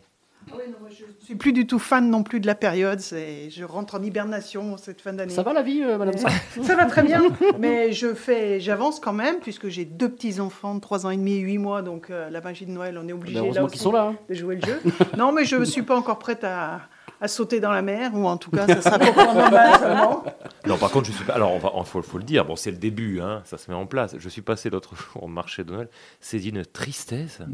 Enfin, J'espère que les gens vont venir parce que là, Lequel? franchement, Attends, lequel? ah d'Ajaccio, c'est une- d'une tristesse Alors, infinie. Didier hein. est allé hier euh, Alors, à midi. alors, Je ne suis pas euh, d'accord avec toi, Alors, Xavier. jeudi soir, c'était plein. Jeudi soir, c'était plein Ah à bah. craquer. Vendredi, il y a eu. euh, c'était Ah, pas C'était terrible, des mais le- conditions un peu c'était plein. différentes. Samedi, c'était Mais c'est plein pas à parce que, mais c'est pas parce que c'est plein que c'est pas triste. Il y a que de la bouffe. Mais tu plaisantes ou quoi? Je veux On dire, va euh, pas- ouais, On se calme, on On se peut calme. rester sur ma chronique. La magie mais de voilà, ta Noël, chronique fait ça, l'esprit de surtout. Noël. Est-ce que ça vient, est-ce que ça vient pas euh, Non? Alors, réponds toi-même à ta question, déjà. Alors, Puisque tu as fait le euh, tour. Alors moi d'habitude, l'esprit de Noël, entre guillemets, où je trouve qu'il y a une effervescence autour de moi et tout ça, arrive euh, début décembre. Là, on sommes le 12, je trouve que c'est effectivement parsemé. Je pense qu'à partir de ce week-end, là, ça va être la, la ligne droite et tout. Ouais. Mais euh, moi, Noël, j'ai jamais été le. À part quand on est gosse, parce que c'est. euh, quand on est enfant, parce qu'on a un certain centre d'intérêt. Et en grandissant, moi, le, la ré- euh, se réunir Les avec les- la, la famille, euh, les préparatifs et tout ça, ça, euh, ça me plonge dedans. Ça, j'aime beaucoup. Alors, Mais en même temps, Noël, il y a toujours un petit côté où on a le cafard, je trouve. pour, euh, pour ma part, si tu me poses la question, vrai. Non, non, je suis puni. Donc, non, non, vas-y. Alors, euh, pour ma part, euh, j'ai jamais été trop Noël, j'avoue. Euh, mais avec un peu de recul, je me dis que finalement, euh, ça fait pas plus mal qu'autre chose. Et pourquoi pas, des fois, avoir euh, un petit repas, être un petit peu accompagné, avoir des gens autour de soi. Mais ça, Avec tu peux, l'âge- ça, on pourrait avec presque le faire autre euh, part qu'à Noël. Hein. oui, je vois non. pas pourquoi c'est non, toujours. non, bah, si. par rapport a- euh, à non, ça. il y a un petit esprit euh, en plus. a oui, non, chose. Ça, mais moi, je sais pas. Parce qu'on a Mais la après- chance de après- C'est l'esprit pouvoir sain. faire. Je me mm, permets, mm. mais après, Mm. pas trop prononcé non plus. Voilà, dans, dans l'effusion de cadeaux, euh, tout ça. Disons que pour moi, Noël, c'est aussi les passages à la télé, parce que c'est toujours la même chose. hein. On a droit à Sissi, tu vois, voilà. Donc ça, ça, à chaque fois, Ah, ça, et j'ai ça- une autre question par rapport à Noël. Je peux On a le temps ou pas? Oui, oui, oui. La piètre impression euh, au Non. marché de Noël. Oh putain, ma- ma- j'en ai bu deux hier et pourtant j'ai mangé. J'ai pris un uppercut. Henneken et 1664, en fait. hein. Euh, Ouais, ouais. Et il y, a il y a un chalet d'ailleurs, j'irai voir. J'ai testé, c'est pour ça. Ah ouais, Sartre déprime, mais euh, picole. hein. Picole. Euh, non, euh, quel est le cadeau qui vous a le plus marqué que le Père Noël vous a emmené? Dans votre vie Est-ce qu'il y a un cadeau qui vous a marqué ou... Alors, moi, je vais être très dur. Je, je- je vous avertis parce que ça va me faire du bien. Non, ça va me faire du bien. Mais je vais répondre en dernier pour pas casser. euh, D'accord. Xavier je, je, je me rappelle, euh, peut-être aussi, je me rappelle un vélo. C'était mon premier vélo Mhm. BMX et tout. Donc, d'ailleurs, oublié, hein, entre parenthèses. C'est qu'en fait, j'attendais que ça. Il était sur le balcon, donc il l'a oublié. Et donc, c'est moi, j'étais très déçu. Et après, en sortant, je sais pas, fumer ou quoi, ma mère dit, Oh merde, le vélo. C'était toi qui sortais fumer à Donc, il a fallu organiser tout un truc pour faire revenir, évidemment. euh, Ah ouais. voilà. Et voilà. Donc, ça ça m'a marqué, oui. Et j'ai dû Claire me casser la gueule deux, trois fois avec. Claire La présence de mes enfants. Ah, ça c'est beau, bien beau. sûr. Ok. Ouais, moi, je suis d'une génération où le- Noël était encore quelque chose de magique. et il y avait Rapproche-toi un peu du micro, cadeaux. sinon on il va y avait un micro. seulement un ou deux cadeaux sous le Mm. sapin, donc effectivement, chaque Noël était une merveille parce que c'était la surprise que maintenant les enfants, il n'y a pas un jour, on revient pas d'un magasin avec un cadeau. Mm. Donc il y a ce côté un peu blasé que là, bah, vous aviez une poupée, vous aviez euh, un jeu d'échecs, c'était tout de suite euh, parce que c'était exceptionnel. Didier? Alors moi, euh, ce qui m'a le plus marqué, c'est quelque chose que je n'avais pas demandé du tout, parce que pour moi c'était inconcevable que je l'obtienne. C'était la Super Nintendo à l'époque quand elle est sortie, où j'étais fou de jeux vidéo, et quand c'est sorti c'était la... incroyable. Et je l'ai eu pour Noël. Je, je, je l'ai eu et j'ai manqué de m'étouffer. Je n'arrivais plus à respirer tellement. Non, non, vraiment, mais c'était... euh, j'avais la respiration coupée tellement j'étais heureux. Ah. Il y a la seule émotion que j'ai eue, c'est... Enfin, ce que j'ai réussi à dire, c'est je m'étouffe. Mhm. Donc ça m'a marqué. Bon, je failli mourir, mais ça m'a marqué. Alors, bon, cette Et je l'ai question- toujours. Et tu l'as toujours. Je l'ai eu, j'avais 12 ans, j'en ai 40, j'ai toujours cette Super Nintendo. Avec la boîte d'emballage et tout Tout. Oh putain, celle-là, elle vaut du Elle a pognon. même un peu jauni Ouais. à cause euh, Ouais. du temps, elle est incroyable. Alors moi finalement je vais revenir sur ce que j'ai dit, je vais pas annoncer. Non non non parce que j'aurais cassé l'ambiance et c'est pas cool de ma part. Euh, non finalement et pendant que vous parliez, je me suis souvenu qu'il y avait une chose à mes yeux avec l'âge maintenant qui était magnifique, c'est qu'avant les cadeaux on les avait pas par exemple le soir même ou quoi, il fallait se coucher, il y avait un repas, on était gosses, on se couchait le matin en se réveillant, Moi, je fais toujours ça. on allait et on découvrait Toujours le soir. Les cadeaux. Et ça, j'avoue maintenant avec le recul, Les que c'était magique. comme ça. Mm, mm, mm, Ouais. mm. Ben, Moi, tu ça a toujours été le soir. ben, non, non, non. Moi, je me souviens que bien souvent, euh, j'étais pas beaucoup en famille, on n'était pas beaucoup, hein, euh, mais j'allais me coucher, je n'avais pas le droit. Et le matin, en me levant, Ouais, ouais. j'allais, je découvrais. Et ça, finalement, c'était un peu ça la magie. Par contre, tu as dit le meilleur cadeau. Moi, un des moments qui m'a fait, qui c'était assez drôle quand même, c'est euh, Manon, donc la, la grande, qui était un- qui avait été peut-être pénible une semaine avant qu'on lui avait dit on va lui faire vraiment, on va lui montrer que. Et donc elle défait, elle avait fait un super truc. ouais, et en fait, elle avait eu du charbon Ah pour la tranche. ça, c'était drôle par contre. Ah, c'était drôle. vilain. C'est vilain, mais mérité. On repart un petit peu en musique Allez. Après on se retrouve pour une petite anecdote, euh, vous allez voir, euh, qui est assez sympathique. Et c'est là que tu pourras parler de cette première dédicace que tu as connue. Je, pro- je propose d'abord euh, c'est la, la grande question que peut-on zigouiller à Noël? Alors moi je propose deux titres Maria Carey, Ah ben, All ça, I Want for Christmas is You, zigouiller et, Et à, l'autre à zigouiller également La Reine des Neiges, libérée, Ah ben, délivrée. Alors là, je suis entièrement d'accord avec toi, hein, il n'y a pas de souci.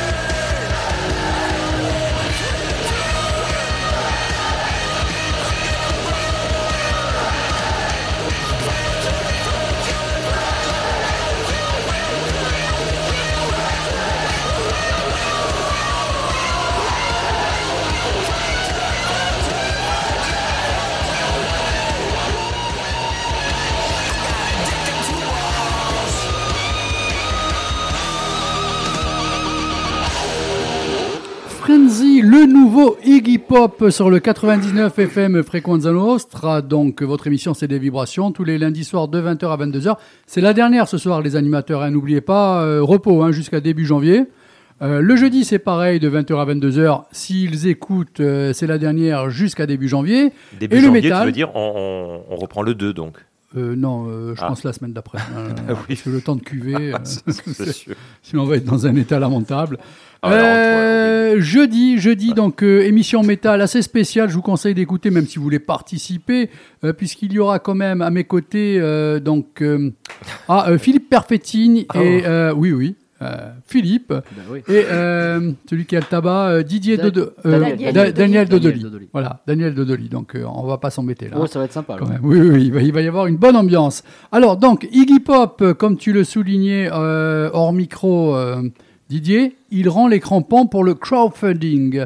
Il ne se jettera plus dans la foule. Trop rachitique, il a dit, je peux plus. C'est fini. Donc, Donc, il, a- il arrête la scène totalement ou Non. il arrête juste de sauter? Il arrête de sauter. La scène, il va continuer, Bon, ça va alors. mais il se trouve rachitique. Bon, c'est vrai que quand tu le vois en image... Bon, on, peut, lui- on Alors, ne moi, peut que lui donner raison quand même. Je l'ai vu à Patrimoine quand il était venu avec, euh, avec le groupe Les Stooges. Et euh, il n'avait pas sauté. hein. Parce Ah, que ben, plus dur sera Mais la par chute. contre, hein. bon, c'était il y a longtemps. hein. Par contre, il, met- Bah. il mettait des coups de ceinture euh, aux gens qui mettaient les, les mains sur, la ah ouais, scène. ben, et, et Il ils ont était- redemandé Et certainement. il, il était très content. Puis après, il- pendant un solo guitare, il est parti derrière parce qu'il avait une envie pressante. Mais le jean étant trop serré, il n'a pas réussi. Il est revenu. Il, avait une, il s'était pissé dessus. Quoi. Et, euh, mais incroyable. Il, est, il a une pêche. Alors, je vous demande d'écouter maintenant. Je vais faire un peu de lecture comme je peux, parce que je suis pas très doué euh, dans ce genre. Euh, Claire le serait plus que moi, mais je Mais quoi vais. tu te rabaisses tout le temps mais je sais que je ne suis Mais pas non. très bon là-dedans. Bah.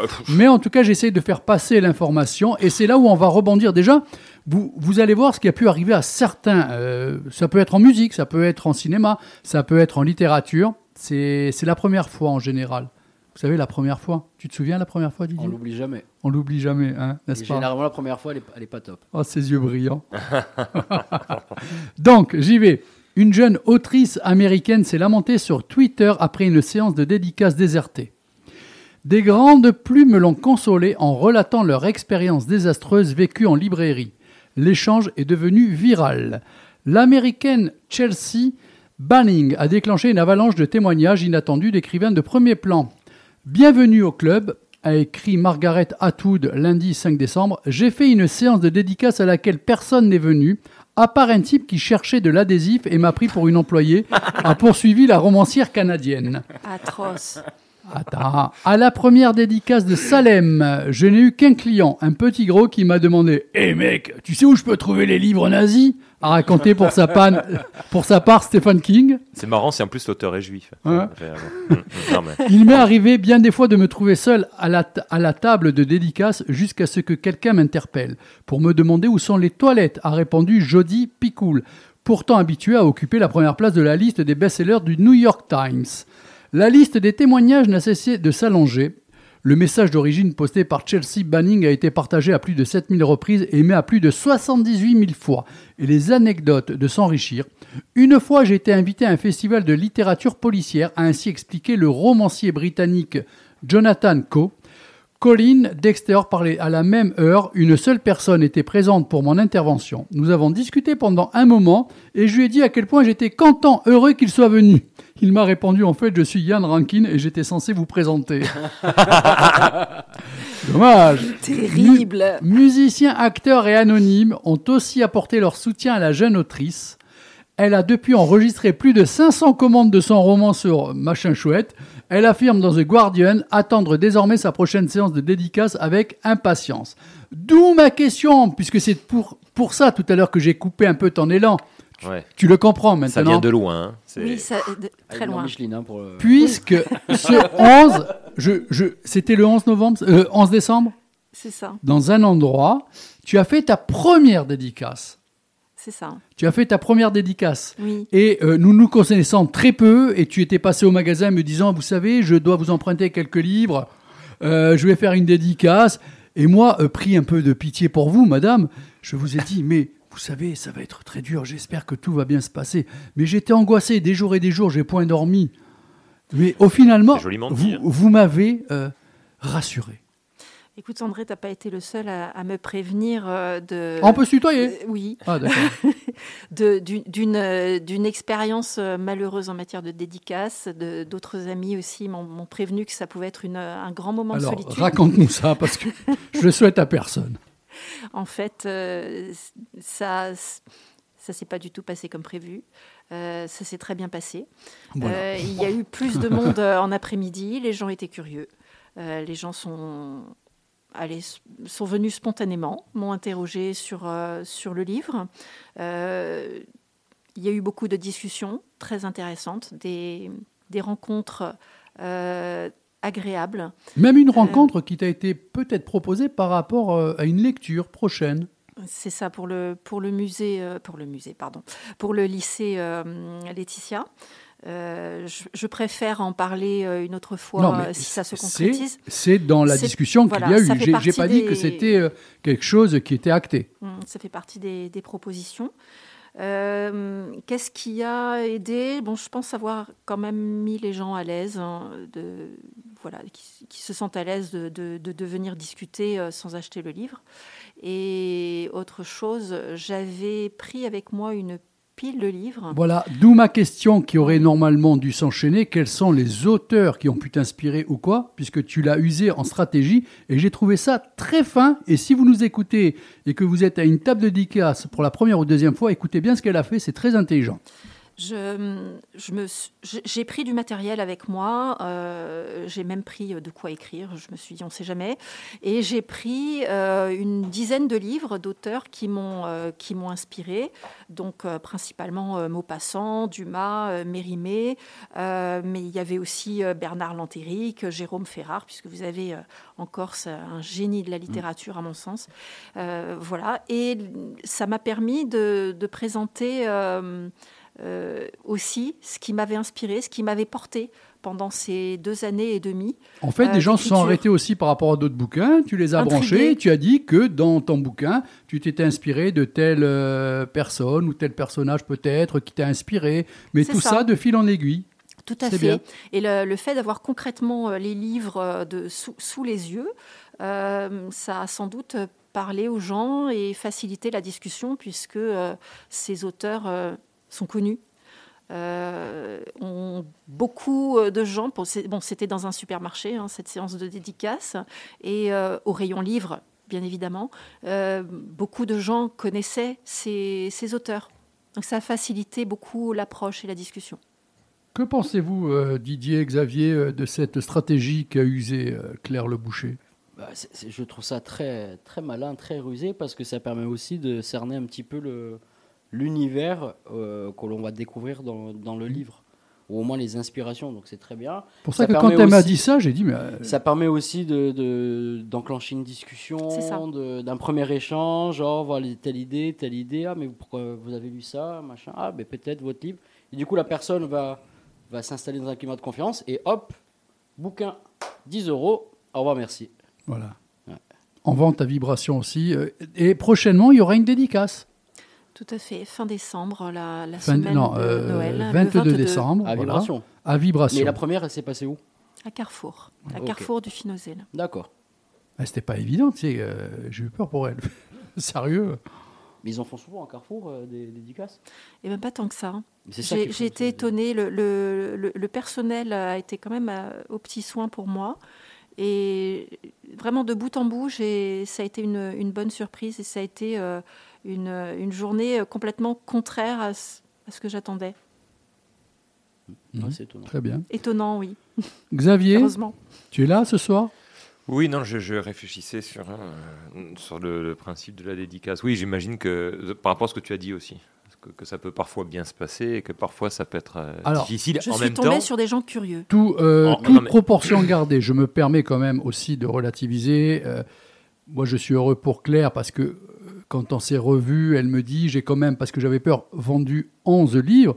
Et là, j'ai j'ai eu un grand sourire. J'ai dit ça s'est bien passé. bien ça paraît Mhm. pas, mais pour une première fois dans un oui. endroit comme celui-là, Il édité, euh, il, Voilà. il est à 80 exemplaires. C'est ça. Ouais. Donc 11, rien que pour la dédicace, ah ben, c'est beaucoup. Moi, ah oui, oui, oui. oui, Enfin, c'est un euh, très bon score, c'est très peur. hein, ouais. Surtout que je pense que au départ, on s'attend, on s'était pas préparé. à Je, faire, préfère le dire euh, même à l'antenne. hein.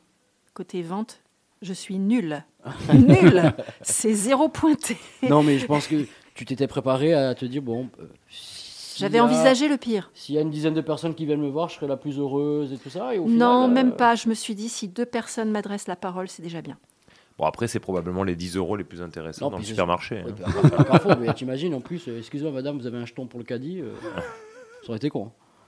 Ouais, mais je vous rappelle ce que je vous ai lu Bah oui, pour, pour, amener euh, le sujet. Pour arriver pour toilette. Euh, on ça, aurait ouais. peut-être pu lui demander le prix des clémentines ou euh, c'est chaud, hein Ah, c'est- ben, vite. Bon, je En pense pas plus, en monde plus, sait, c'était c'est euh, c'est moins cher sur le continent. ah, c'est moins cher- à Rungis. Tu as raconté des. Tu as, parlé d'auteurs euh, célèbres, Margaret Atwood, enfin, je sais, les gens, donc c'est c'est incroyable. Bon, Comme quoi, la première fois, comme Didier l'a dit, c'est jamais trop parfait non plus. Non, c'est jamais terrible, mais on l'oublie pas par contre. On parlait de la dédicace ou? Ben, la dédicace, Ouais. la première, ne va pas, elle ne va pas l'oublier. Parce que ça s'est bien passé. Mais Alors, je pense que même si c'était mal passé, elle n'aurait pas oublié. Tout à fait. Tout à fait. Donc, euh, je vous rappelle quand même une deuxième dédicace. Le vend... euh, non, mardi. Non. Jeudi. Un quoi? Jeudi Un 22 décembre. Jeudi. Si c'est le 22, c'est un jeudi. Un jeudi 22 décembre au magasin Vibration. Exactement. Voilà. Donc, il y aura encore quelques exemplaires puisque vous en recevez, euh, chère dame, euh, ces jours-ci. Tout à fait. Une, une fournée de 80 pièces. hein. C'est ça. Donc là encore un tirage ultra limité. Allez, ruez-vous C'est beau. Bon, on part en musique Et mine de rien, elle est bientôt finie l'émission, hein, 21h22 minutes. Non mais Claire, C'est- euh, non, mais c'est, euh, plusieurs 05, ça il faut pas en tenir Oui, non, compte. faut pas regarder les midi 5 là. en haut. Euh, mais c'est Marcel, il a monopolisé le... la, la parole, c'est terrible.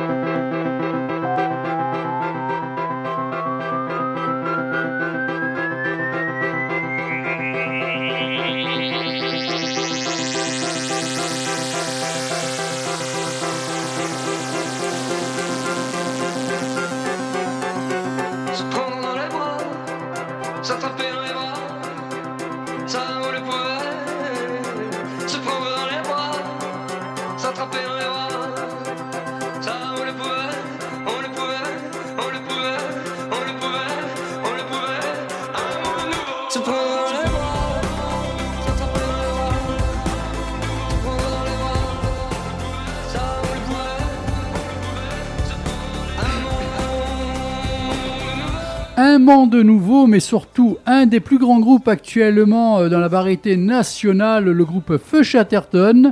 Et juste avant, c'était Anton Sanko, Les Passagers de la Nuit, donc musique du film. C'était le choix musical de Xavier. Alors, une petite minute pour nous raconter un petit peu ce choix musical.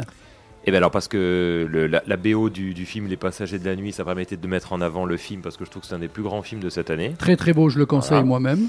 Et effectivement, Euh, on en parlait. Claire, euh, le boucher l'a vu Oui, je l'ai vu. Beaucoup de, il faut aimer Charlotte Gainsbourg. Beaucoup de sensibilité, beaucoup de fragilité dans, dans ce film. Euh, cette, cette histoire familiale vue à travers les, les yeux de cette femme, j'ai beaucoup aimé. Paris dans les années 80, un, un Paris filmé comme j'ai rarement vu Mm. au cinéma. Bah, c'est le cinéma de Michael Herz, qui est un réalisateur français dont on ne parle pas assez malheureusement. Il avait déjà fait un film qui s'appelait Amanda, euh, qui traitait aussi de l'après-terrorisme et du choc d'après un attentat, et c'était un film magnifique. Donc il fait des films extraordinaires. Et on n'en parle pas beaucoup, c'est bien dommage. Enfin, en tout cas, on en parle un peu. mais- Feu Chatterton. Et Feu Chatterton, parce que j'aime beaucoup. Et ce morceau est un morceau entêtant qui reste longtemps en tête. Et voilà. Donc, euh, et l'album, tout l'album est vraiment bien. Claire Le Boucher, les choix musicaux. euh, Qu'est-ce que tu aimes en musique Tes coups de cœur Alors, je, vais être très très classique. Euh, les coups de cœur côté français, euh, ce qui m'a fait aimer la musique, c'est Jean-Jacques Goldman.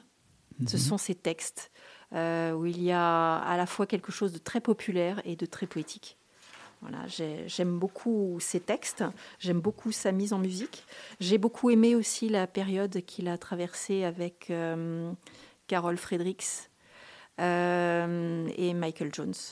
Hein, Qui ça, ça a donné un, un nouveau souffle.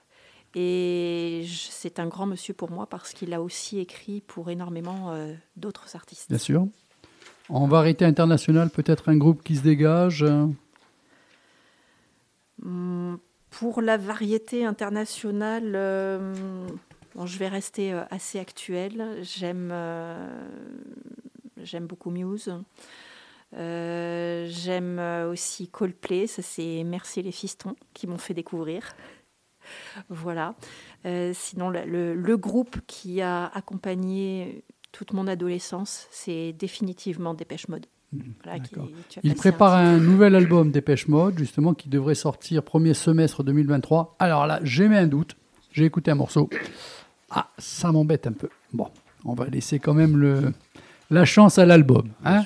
J'aime bien. Voilà, ça m'embête parce que c'est un groupe que j'adore et je trouvais que plus pense- ça allait, mais le décès récemment, euh, Ouais, quand même, d'un des je pense membres, que c'est un album qui est, comme souvent avec eux, construit pour, euh, pour du live. on espère, on espère. S'il y avait un album de l'année que tu retiens, Claire, ça serait lequel? De l'année, hein, donc dans la nouveauté. Euh, aucune idée. Ah, franchement, euh, André, là, je, je sèche. Pas de problème.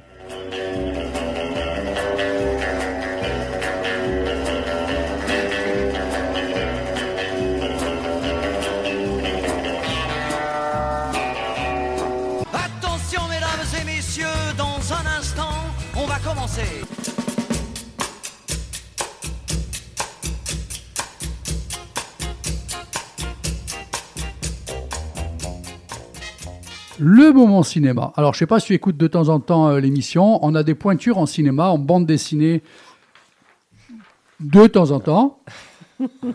Et des fois, le fil rouge. Je ne vois pas de Assez qui tu veux parler. Alors, Xavier. Eh ben, on va beaucoup voyager. Alors, du coup, ça va, ça va plaire à Claire. Bon, Merci, aux autres Xavier. aussi, mais comme il s'intéresse peu à ce que je dis. Donc, euh, alors, d'abord, on va aussi voyager dans les thématiques. Dans le premier film qui sort donc ce mercredi et qui s'appelle Le Parfum Vert de Nicolas Pariser avec Sandrine Kiberlin et Vincent Lacoste qu'on voit partout. hein, finalement, Il- je crois qu'il truste tous les films. Euh, c'est un peu le Virginie Efira au masculin. Mais Oh je non. dis ça, je dis ça. en- moi, je l'aime bien parce que je l'aime bien. Donc. euh, et, bah euh, oui, il vaut mieux si tu l'aimes bien, c'est que tu l'aimes bien. non, mais je, je dis ça parce que je l'aime bien. Tu me fais redire deux fois la même chose. Et alors, dans ce parfum vert, qui était, en, qui était présenté à la quinzaine des réalisateurs à Cannes, euh, c'est un film vraiment étonnant. C'est une comédie d'espionnage. Euh, et donc, on se dit, bon, comédie d'espionnage, cinéma français, c'est pas forcément toujours été une grande réussite. Mais c'est un film extrêmement frais. Et je crois que tu as même la bande-annonce. Que vous a dit Vladimir Mstislaevitch sur scène avant de mourir Il m'a dit qu'on l'avait assassiné. Il a dit aussi le parfum vert. Le Parfum Vert est une organisation criminelle. Ils ont un complice dans votre troupe. Mstislaevitch a dû démasquer l'agent. Et c'est pour ça qu'il a été éliminé. Votre mission est de retrouver cet individu. Ils sont complètement débiles ou quoi, ces espions français? Moi, j'aime beaucoup la bande-annonce. hein. Il faut que je m'accroupisse là parce que j'ai un malaise vagal ou un truc comme ça. Au vu des événements, il semble probable que le Parfum Vert cherche à vous assassiner. Ça, c'est pas mal, ça. Nous assurons votre protection. Je, je suis vraiment dans la super merde là. J'espère qu'on n'aura pas tout vu aussi dans la bande-annonce, ou tout entendu. Pas que l'agent du Parfum Vert peut être n'importe qui. Ah, ah, l'agent du parfum vert peut être n'importe qui. Non, mais- Et peut-être même à cette table, c'est moi qui vous le dis. Euh, Ça fait un sacré contraste avec le bureau des légendes. Ah, c'est- Ah mais j'aime bien, j'aime bien le ton et les voix qui exprès euh, sont un peu canards ou quoi. Tu Alors, mais vois. c'est- c'est vraiment volontaire. Le... Nicolas Pariser, qui est un cinéaste aussi vraiment très intéressant, avait fait deux films très sérieux Le Grand Jeu et, enfin, ça- et Alice et le maire, euh, avec euh, Fabrice Lucchini. Et, en fait, il, a- cette faculté de faire des films politiques et des films très intéressants, euh, alors avant sérieux, et là avec une espèce de comédie euh, vraiment, vraiment très drôle en plus, portée par deux comédiens qui sont vraiment, euh, on va dire, au diapason, qui fonctionnent bien tous les deux. Alors, il, a comme modèle, deux, grands modèles, Hergé, donc Tintin, et, et- et Hitchcock, mais Hitchcock film des années 20, des années 30 surtout. C'est-à-dire le Hitchcock qui euh, fait, de- fait des films d'espionnage, euh, style euh, Une femme disparaît, donc où on parle aussi de politique, de la montée de, on va dire, du nazisme ou des extrêmes dans les années 30. Et lui s'est dit, ben, je vais faire pareil, mais dans l'Europe d'aujourd'hui.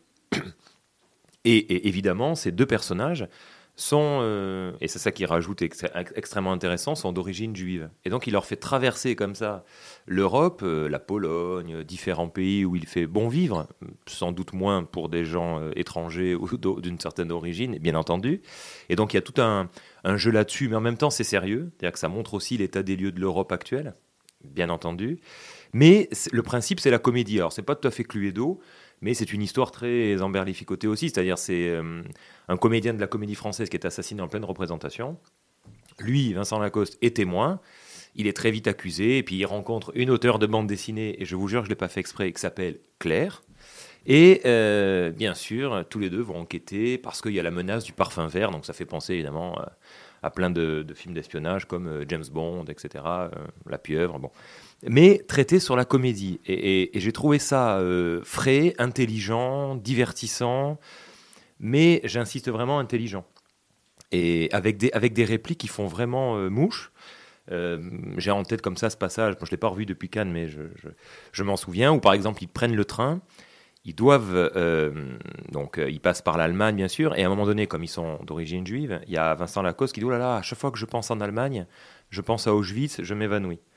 C'est tout le temps comme ça, c'est-à-dire on rit, mais en même temps, c'est pas si dénué d'intelligence. Et donc ça fait plaisir. Et donc il faut vraiment aller le voir, parce qu'en même temps on rit aussi quand même. hein.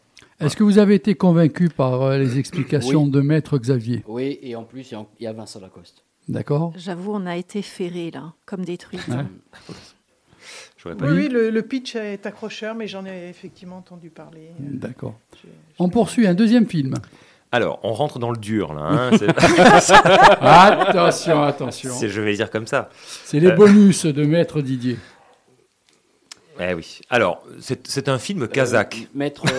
Euh, Mon Dieu. un- euh, le- la mesure Oui, Un, film kazakh qui s'appelle Poète. Et là, franchement, je l'avais pas fait exprès aussi. Je voulais vraiment en parler. Tu n'as pas fait iranien cette Non, fois-ci. j'ai fait euh, kazakh. Euh, non, non, non, non, non, non. Et c'est un film donc, qui s'appelle Poète de Darezan Ormibayev, qui est un cinéaste que j'avais connu il y a 10 ans, parce qu'il avait fait un film qui s'appelle L'étudiant. Alors, c'est- c'est c'est vrai que c'est un cinéma un peu taiseux quand même. C'est-à-dire, Je préviens pour les gens qui vont se précipiter.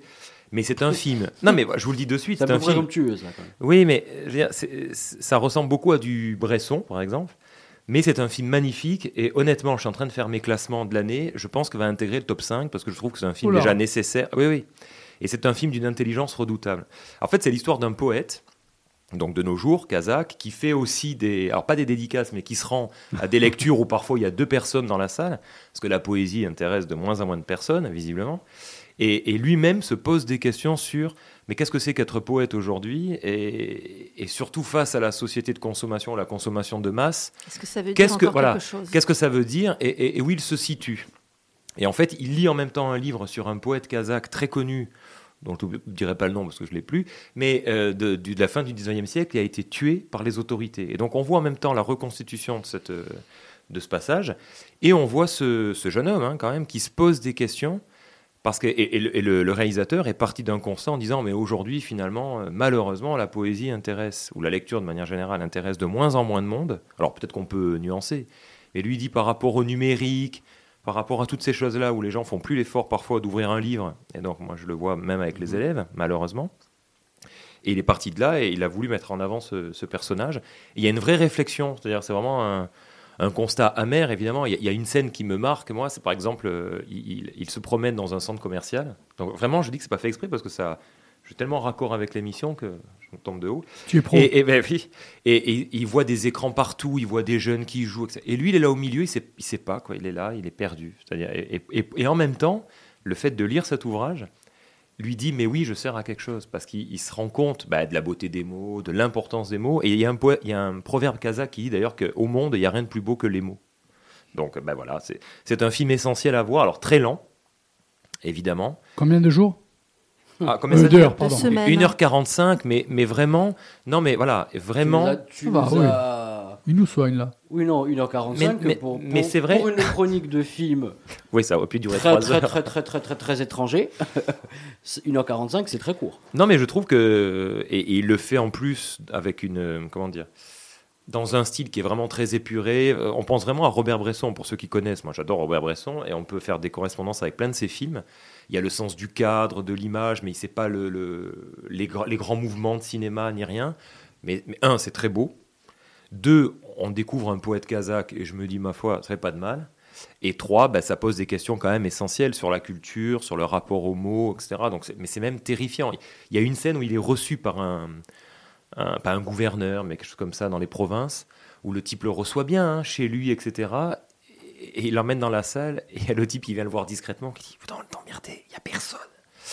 Et donc il arrive dans la salle, il n'y a personne pour la lecture. Alors il dit Pourtant on a rameuté tout le monde, on leur a dit de venir, on leur a promis. Donc c'est terrible, c'est terrifiant. Quoi.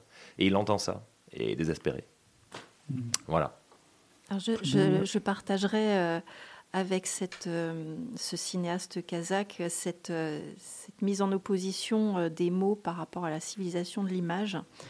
Euh, l'image, elle a un pouvoir euh, par rapport à notre cerveau qui est... une- L'image euh, est terriblement incrustante.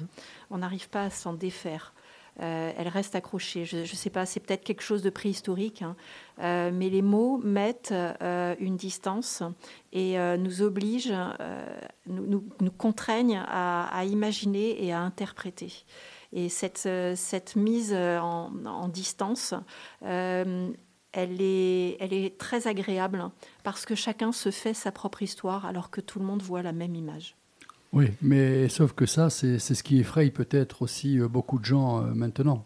Pourquoi ils ne, Et- ils ne- et- ils ne veulent plus avoir les mots, et mais pour- et pour- avant tout l'image. Alors, je dirais pas qu'ils ne veulent plus. Il y a moins de gens Hmm. qui sont euh, happés par les mots et par la nécessité de, de la lecture et de l'écriture. Mais ça restera toujours. Pour autant, il n'y a pas d'opposition. Je veux dire, le film ne dit pas ah, tout ce qui est image est forcément Mm. euh, à rejeter. Lui-même dit, par exemple, qu'il lit beaucoup, ça lui donne envie de faire des films. Donc, D'accord. c'est voilà. Mais, Non, mais pour, euh, on a juste euh, le problème euh, par rapport à l'image et les mots. Prenez une chanson, écoutez-la, et ensuite euh, regardez le clip. Vous n'allez pas entendre la même chanson parce que vous allez vous concentrer sur l'image. Et ensuite, réécouter sans le clip, sans les images. Vous allez vous concentrer sur la signification, sur euh, peut-être la traduction, parce que c'est. euh, C'est un bon exemple. c'est d'abord les mots. Euh, voilà, comme, comme Claire l'a dit, il faut s'imaginer les choses. Alors quand on a C'est une un image, on a le clip euh, de, devant. Et donc forcément, on, on ça passe en second degré. C'est pour ça que- l'image qui est choisie Bien ou le sûr. film qui est tourné ou le clip qui est Ouais. réalisé restera toujours l'interprétation d'un réalisateur. Mhm. Alors que quand vous lisez, c'est vous qui interprétez et qui construisez votre propre histoire. Et à contrario, quand vous voyez par exemple sur les réseaux sociaux, comme on peut voir, ou peut-être par exemple sur Arte ou d'autres, quand vous voyez euh, un fond blanc ou un fond noir, et les, euh, les phrases, euh, comme, si, comme si on écrivait à la machine à écrire, ouais. euh, commencent à, à apparaître comme ça, mais là vous êtes focalisé, pourtant c'est une image, vous êtes focalisé quand même sur le mot parce qu'il n'y a rien qui va vous divertir euh, en dehors. Voilà, il n'y aura pas de- de- d'image ou de- de- d'éléments parasites. Voilà, le cerveau va pas être parasité euh, et donc on est focalisé. Donc peut-être qu'il y a une nouvelle manière d'appréhender les mots et de mettre en avant les mots en essayant de faire comme ça, de joindre les deux euh, ensemble avec l'image. Troisième film Alors, je voulais aussi le conseiller parce qu'il sort ce, mercredi et que je l'ai aussi découvert à Cannes, donc ça, sort tardivement, mais c'était un certain regard. Ça s'appelle Godland. Alors, c'est un film, cette fois-ci, euh, d'un auteur, euh, je pense, islandais, qui s'appelle Linur Palmason. Et, euh, et là aussi, ça a été un choc esthétique et visuel. C'est-à-dire, c'est un film incroyablement photographié, magnifique. Et, donc, ça se passe euh, à la fin du 19e siècle, et c'est l'histoire d'un jeune prêtre danois. Alors, il est possible que le film soit danois, d'ailleurs. Bon. Qui arrive en Islande, euh, et il a pour mission de reconstruire une église et de photographier aussi la population. Donc ça fait un peu penser à tous ces, tous ces films, et notamment j'ai pensé à Silence de, de Scorsese, qui mettait en scène des prêtres jésuites qui partaient au Japon pour essayer de christianiser les, les populations. Là, il doit reconstruire Et une... Mission, non? Ça, ça fait pas penser- Mission aussi, ouais. oui, oui, tu as raison. Non, mais oui, oui, bon, oui, oui, bien sûr. Mais euh, je pensais à celui-là parce qu'il est sorti plus récemment, mais tu as tout à fait raison. Et en fait, c'est vrai que hum, le paysage est dur, c'est très très difficile. Et donc on voit ce prêtre qui, s'enfonce comme ça dans, dans ces paysages pour aller essayer de construire cette église, qui rencontre une population qui n'est pas toujours très ouverte, euh, nécessairement à la venue de ce, de ce personnage qui en plus est danois, le rapport entre les Danois, l'Islande, Voilà, etc. Donc c'est très compliqué. historique, Oui, lié oui. justement au fait Bien que sûr. Le, le- le- le Danemark la avait colonisation. Et c'est tout à fait ça. voilà.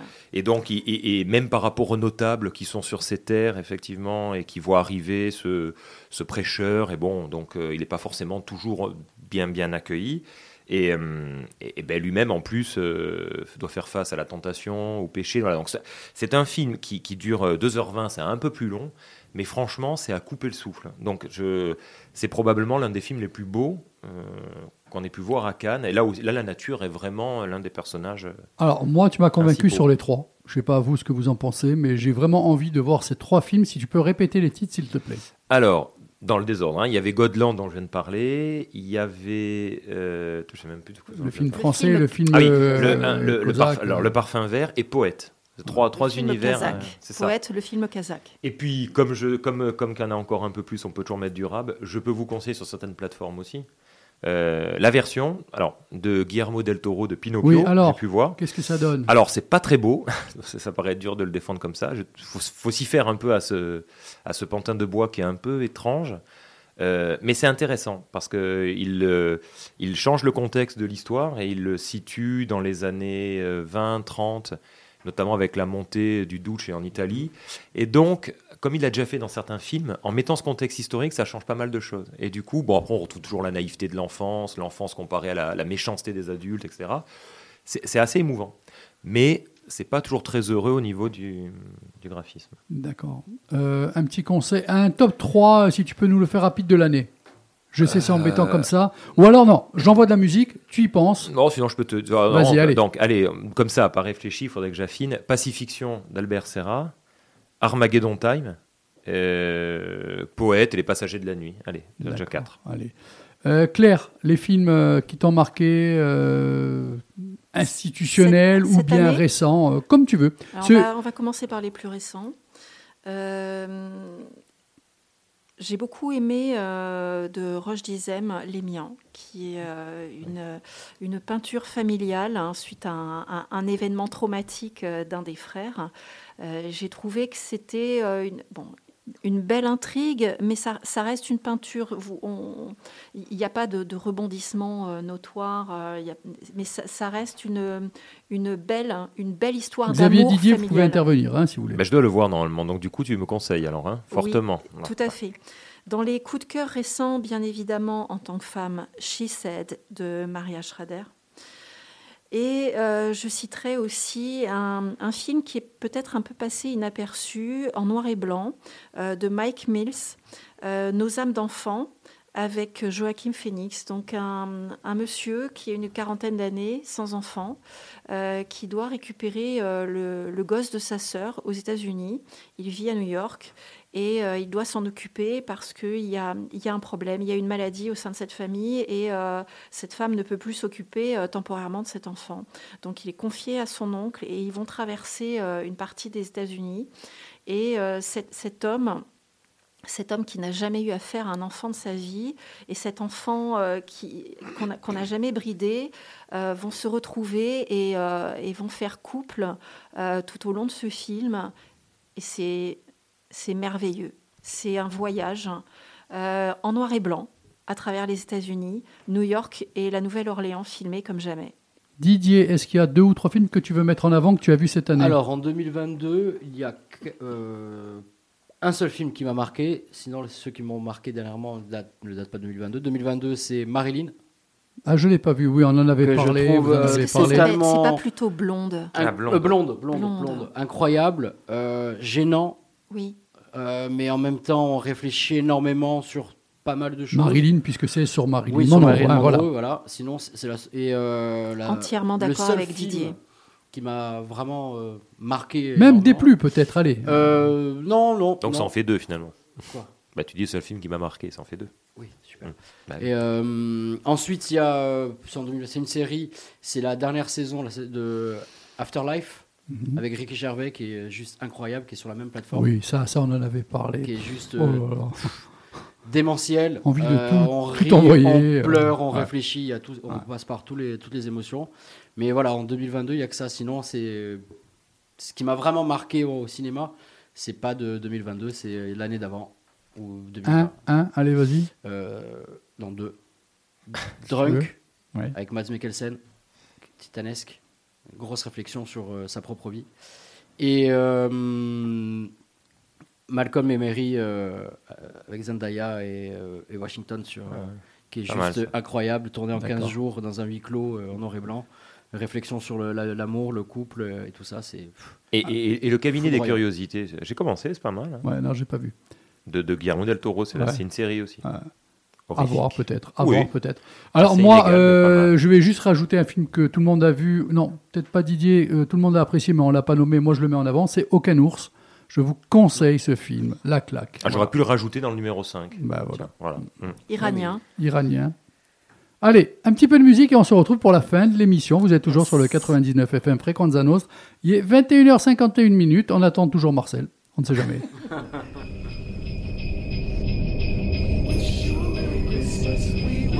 a Merry Christmas. We wish you a Merry Christmas and a Happy New Year. We wish you a Merry Christmas. We wish you a Merry Christmas. We wish you a Merry Christmas and a Happy New Year.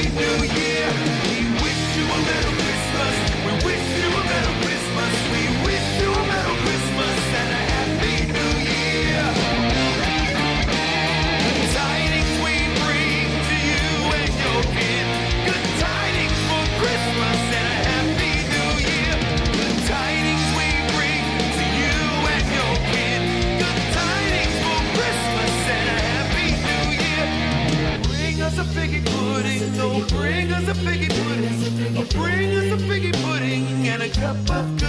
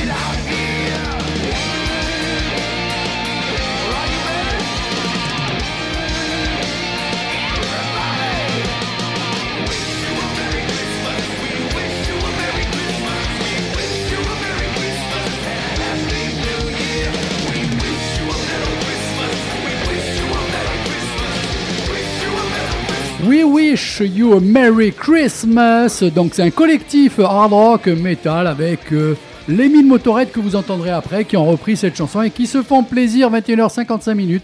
Vous êtes toujours céladaire de l'année 2022 de votre émission préférée à partir de 20h jusqu'à 22h sur le 99 FM Fréquence Nostre. Comme ça, je n'ai pas pris de risque. On peut pas me dire, euh, t'es un mytho ou quoi? Euh, Il y a que c'est là ce jour-là à cette heure-là.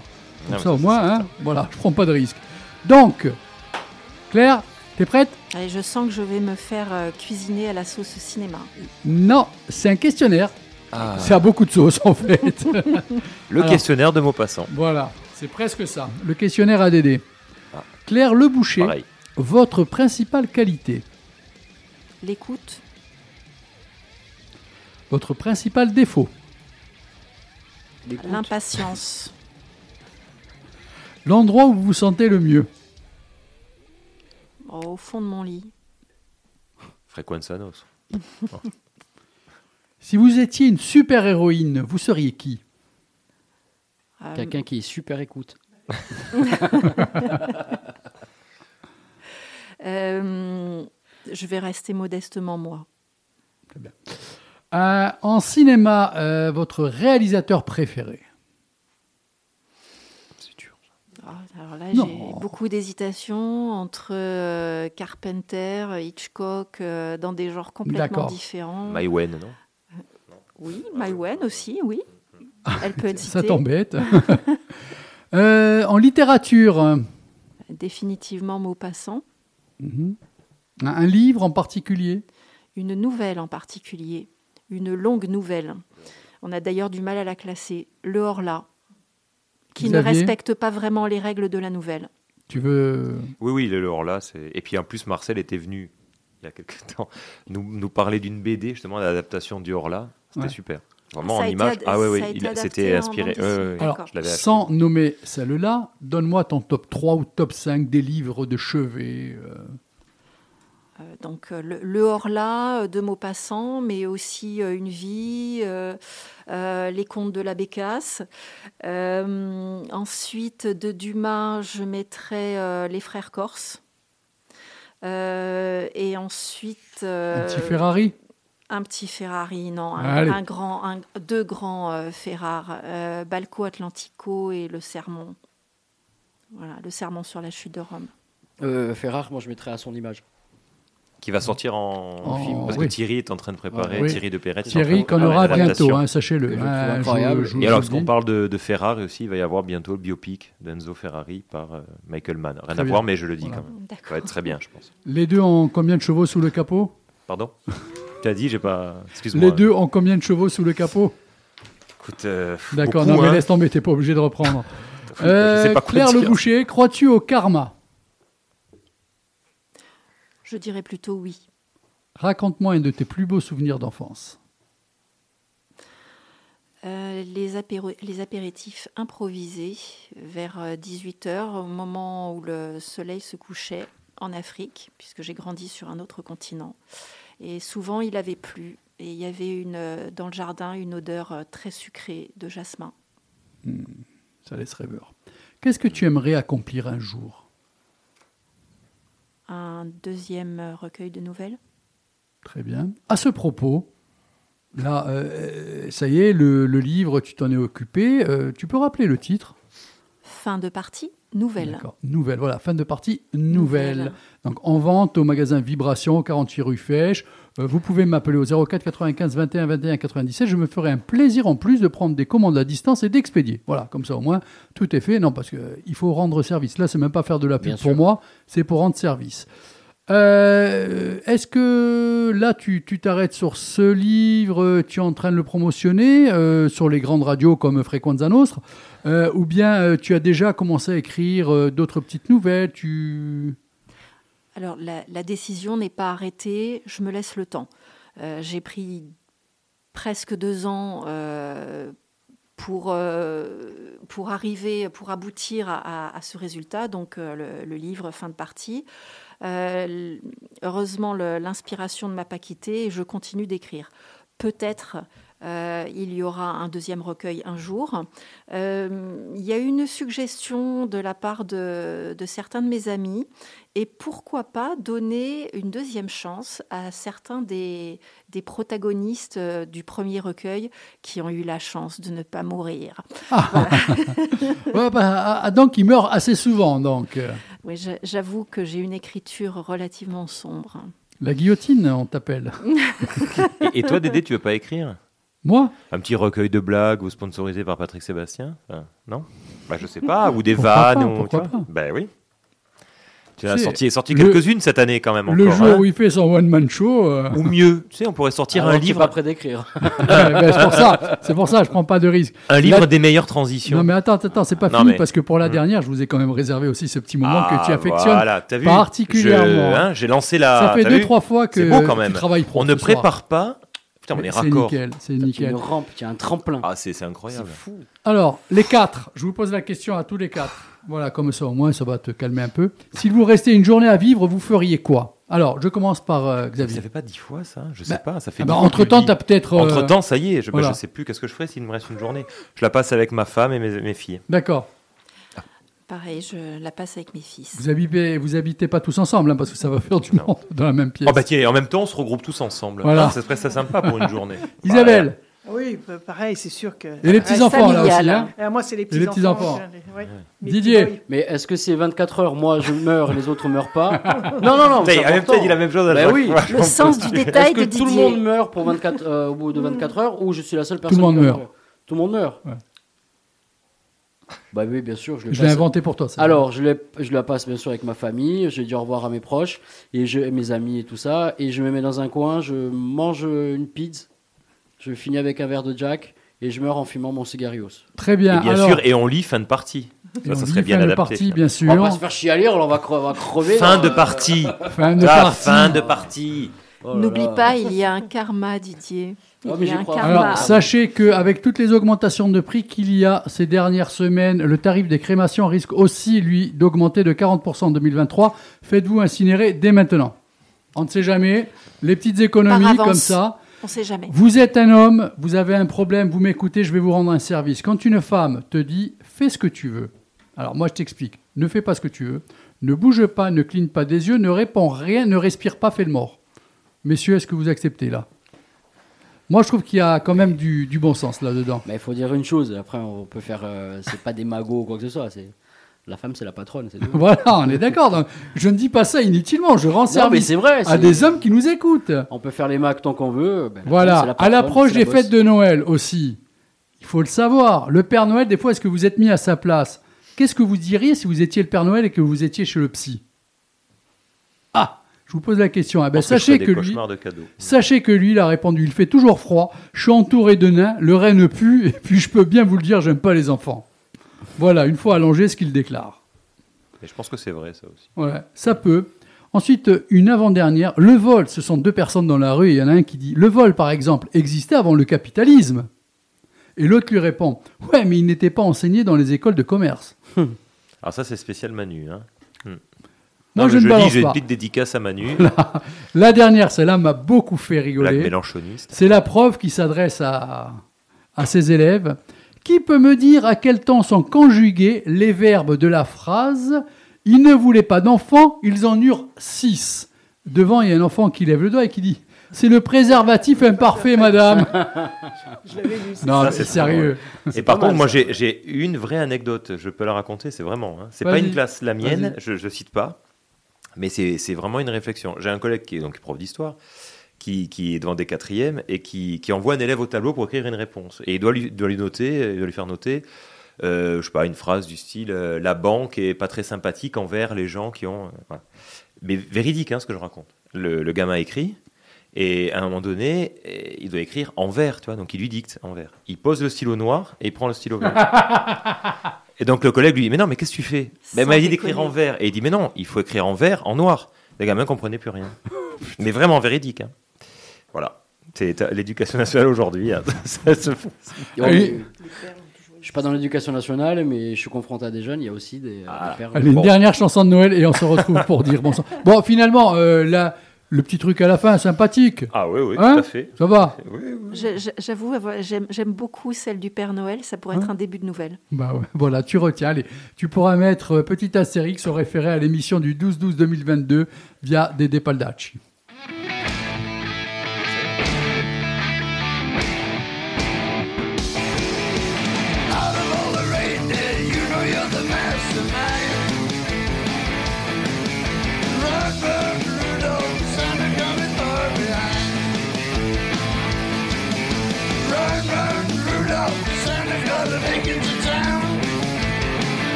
can take the freeway down.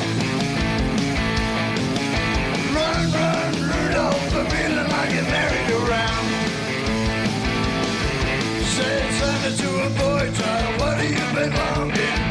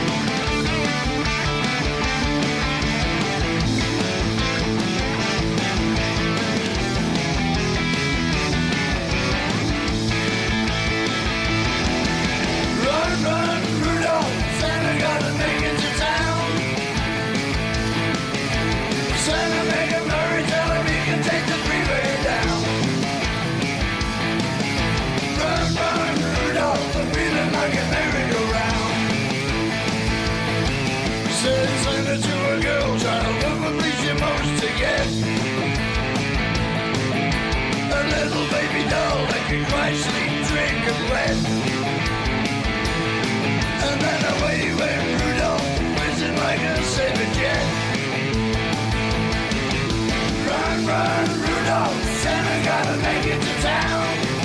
Oh him he can take the freeway down.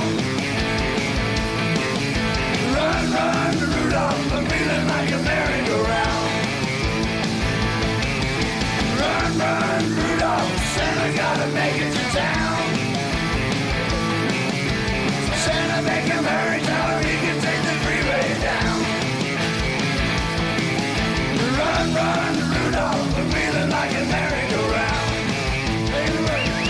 Run, merry-go-round. Run donc tiré de cette compilation des groupes de heavy metal, de rock et de blues rock. Là, à l'instant même, vous l'aurez reconnu, cette voix bien étincelante, celle de Lemmy, qu'il soignait méchamment au Jack Daniels. On le regrette quand même. hein. Bon, écoute, Lemmy, toi qui es là-haut, éclate-toi bien parce qu'en plus, euh, il a des super musicos qui l'accompagnent hein, là-haut. Le- je, crois, je crois que le plus grand band qu'il puisse y avoir, c'est au ciel. hein. Oui. Enfin, Ah oui, oui. Je pense que lui, plus en bas. lui. il est pas trop monté. lui. Ouais, mais enfin, si ça se trouve, euh, en haut et en bas, ça n'existe pas. hein. Non, mais je- si, si ça doit exister, Ouais. je pense qu'on doit être mis en bas. On doit plus rigoler quand même. C'est plus chaud dans l'ambiance. Alors, euh, les idées cadeaux, s'il y avait un livre à offrir euh, pour Noël, euh, Didier? Euh, un livre euh, d'une, un premier livre, une de- nouvelle, Comme ça fin de partie. Fin de partie de Claire de Le Boucher. 23 Très bien. nouvelles, 10 Voilà. balles. Franchement, euh, Franchement, il ne faudrait pas s'en priver. Mais non. Quel serait ton souhait, euh, Xavier Affre, pour ce Noël? Avoir 10 euros pour acheter le livre. Mon, Pense à me rembourser. mon souhait ou mon idée de cadeau? Débrouille-toi, je veux entendre quelque chose. Bah moi aussi, je conseille évidemment le livre de Claire. Elle, est venue en parler ce soir parce que c'est pas, c'est peut-être pas simple. Ah, aussi. mais c'est- purement été- accidentel. Non mais eh, on peut le dire quand même. Ah oui. Elle a, elle a été d'une grande sincérité et ce qu'elle a dit était extrêmement passionnant. Mais bien Je- sûr, je- oui. non, mais, Parce du que vous croyez voilà. que moi, je ne pas les invités comme ça sur le volet? C'est pas toujours le cas. Il allait dire. Oui, non, mais Ça n'a pas toujours été le cas. J'ai senti certaines pensées comme ça. euh, Voilà. Euh, Il y a des fois, ça coûtait plus que 10 euros, mais c'était moins passionnant, hein Voilà, c'est dit. Bon, on s'en fout, c'est la dernière. Allez, au suivant. Ce soir, on parle pas de, on parle de personne en particulier. On Non. non. non. On parle pas d'un spectacle avec des cuivres et euh, une marionnettiste. Ou d'un chanteur qui nous a gonflé avec ses œufs au téléphone. Allez, on va- Ah oui. Voilà. Ah ben, souvenir. Chat, Ouais. chat. Franchement, ça, ça vaut au moins 10 albums de ce monsieur. Si, allez, Claire Le Boucher, donc, merci. Euh, donc, réassort du livre dans la semaine. Oui. Voilà. Et, et on- et on te souhaite. Et que- jeudi 22 décembre, Ah oui. La dédicace. séance de Dédicace. au- dans la rue Bah Fèche, mais au 48 moins un, rue Fèche, à. CD Vibrations, le dernier disquaire des Mohicans. Et, euh, et voilà. Et ça sera vers quelle heure? À partir de 16h30 jusqu'à 19h. Parce que c'est un euh, jeudi. Voilà. Voilà. Non, mais c'est surtout qu'on est à Bah deux oui. jours de Noël, donc même s'il faut euh, fermer à 20h, on C'est ferme à pendant les 20h. vacances de Noël. Mais il n'y aura Voilà. aucune excuse parce que la Coupe du Monde en plus sera terminée. Sera. Ah, Et à on aura vu la défaite de l'équipe de France. Il y a quand même des mythos qui te mettent reprenez les bandes, euh, vous verrez que j'avais annoncé que. Exactement. Voilà. Et, et d'ailleurs, je maintiens ce soir, je le dis comme ça, c'est victoire de l'Argentine en finale. Ah bah oui, de toute façon, si tombe contre la France, oui. et- Mais oui, mais oui. C'est une on, évidence. On en reparle début janvier. Eh ben, je on te va- le dis. on n'est pas là pour sourner. Tu m'as demandé euh, un sous les- souhait, je te le donne, la Bah, victoire voilà. de On l'Argentine. est en pleine promo. Vous, Voilà. C'est pas grave, je- gonflez avec. euh, Bah, on fait un peu de culture aussi. Xavier, à toi et à ta famille, un joyeux Noël. Passez Mais- de bonnes fêtes de fin d'année. Soyez aussi. heureux. Bah, à toi Claire Le. Boucher, merci de- d'être passé dans mon émission. Oui, bonne, excellente fête euh, aux Je vous souhaite à vous, euh, et aux, aux gens qui vous entourent, euh, chères dames, ainsi qu'à vos enfants, puisque vous en avez parlé plusieurs fois, de joyeuses fêtes de fin d'année, une totale réussite. Isabelle, toi et les petits-enfants, les enfants et tout, sois heureuse. Oui. Hmm pouponne Happy girl. bien, pouponne bien. Je chanterai pas parce que j'en ai pas. Voilà. Mais tout va bien. Didier, Oui. que du bonheur. Merci. Une totale réussite dans tout ce que tu fais. Euh, Ouais, sois épanoui. Oui. Essaye de supporter tant bien que mal.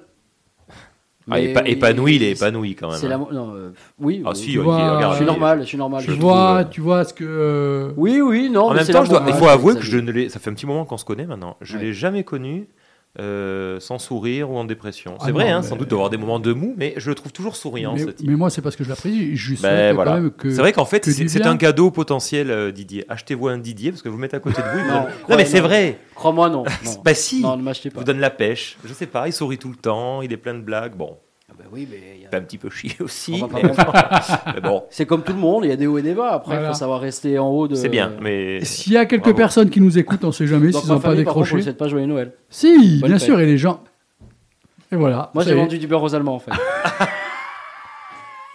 c'est ça. Alors, cher Didier, Merci. toi, ta famille, tes proches, l'animal, s'il y en a un, Non. joyeux Noël, Merci. que du. On voit que c'est sincère. hein. Ah, il me tue. C'est super. Mais bien sûr que c'est sincère. Ah, t'as fini. Ah non, mais bon. Peut-être toujours le sourire, mais à l'intérieur, il y a quelque chose quand même. Il y a des sentiments. Vas-y, pleure un coup. Eh oui, mais bon. Vas-y, fais ta petite ligne Non, d'Allemé, non, sors-nous je, je me suis une toujours promis chanson. d'être. Je me suis toujours promis d'être fort devant les gens, mais bon, à l'intérieur, euh, j'ai pleuré du sang. Et puis en plus, je suis sûr que Didier se joint à moi. On voudrait aussi souhaiter de bonnes fêtes euh, à, à l'équipe, euh, enfin, du jeudi. bon, à Marcel aussi, et à l'équipe du jeudi. Bien sûr, bien Hein sûr. Voilà. Le plus important. Revenez nombreux après en Ce janvier. n'est hein. pas parce qu'ils sont merdes qu'ils n'ont pas le droit d'être heureux. Je me chargerai jeudi soir de transmettre Bien vos sûr, bons vœux à l'équipe du jeudi. On leur souhaite le meilleur. S'il y a quelques personnes qui continuent à nous écouter, on leur souhaite aussi de bonnes fêtes. S'il n'ont y a pas quelques craqué, personnes qui peuvent venir euh, faire des chroniques sur place le appelez, jeudi aussi. appelez, appelez. Bon, alors, pour appeler, il faut donner le numéro. euh, Ah ouais, tiens. Alors, si quelqu'un veut nous appeler d'ici deux minutes pour euh, parler, 04 95 71 08 75, 04 95 71 08 75. Tu- euh, personne n'a appris son Non. téléphone pour appeler. Alors on revient le, le, deux- Euh, le 9 janvier. ouais, Lundi, ouais, le c'est ça, 8, le 9 8. janvier. Le 8. Oh, c'est lundi 2. Ah oui, c'est un lundi, Oui, deux, le euh, 9, oui. pardon. Ouais, autant pour moi, autant pour moi. Toi, tu es prof d'histoire géo. Hein. Ouais, mais c'est tout. Pas de pingouin qui va glisser le plus loin sur la banquise. Pourtant, avec tous les calendriers qu'on a reçus. euh, Mais euh, est-ce qu'il y a un invité de prévu quelque chose? Ah oui, c'est vrai, il faut faire un oh, teasing là. repose, oh. Le teasing, c'est quoi non, le 9 non, non, non, non, non, non, Non non, Non non, ça sera entre nous. Ah ben super. Entre nous. Ah, ça donne envie de bien commencer l'année. Hein. Karaoké. hein. Bon, mais attends, après, d'ici là, autant j'ai j'ai des noms. Bruce- alors le Délateur, 16, c'est Bruce Springsteen, délateur. le 16 janvier.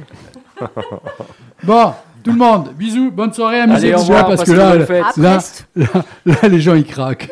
Bah, ils écoutent pas. You know what they say? Some things in life are bad. They can really make you mad. Other things just make you swear and curse. When you're chewing on life's gristle, don't grumble, give a whistle. And this'll help things turn out for the best. And always look on the bright side of life. Always look on the light side of life.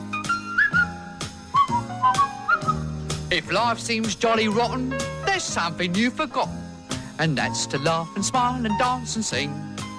When you're feeling in the dumps, don't be silly chumps. Just purse your lips and whistle, that's the thing. And always look on the bright side of life. Come on. Always look on the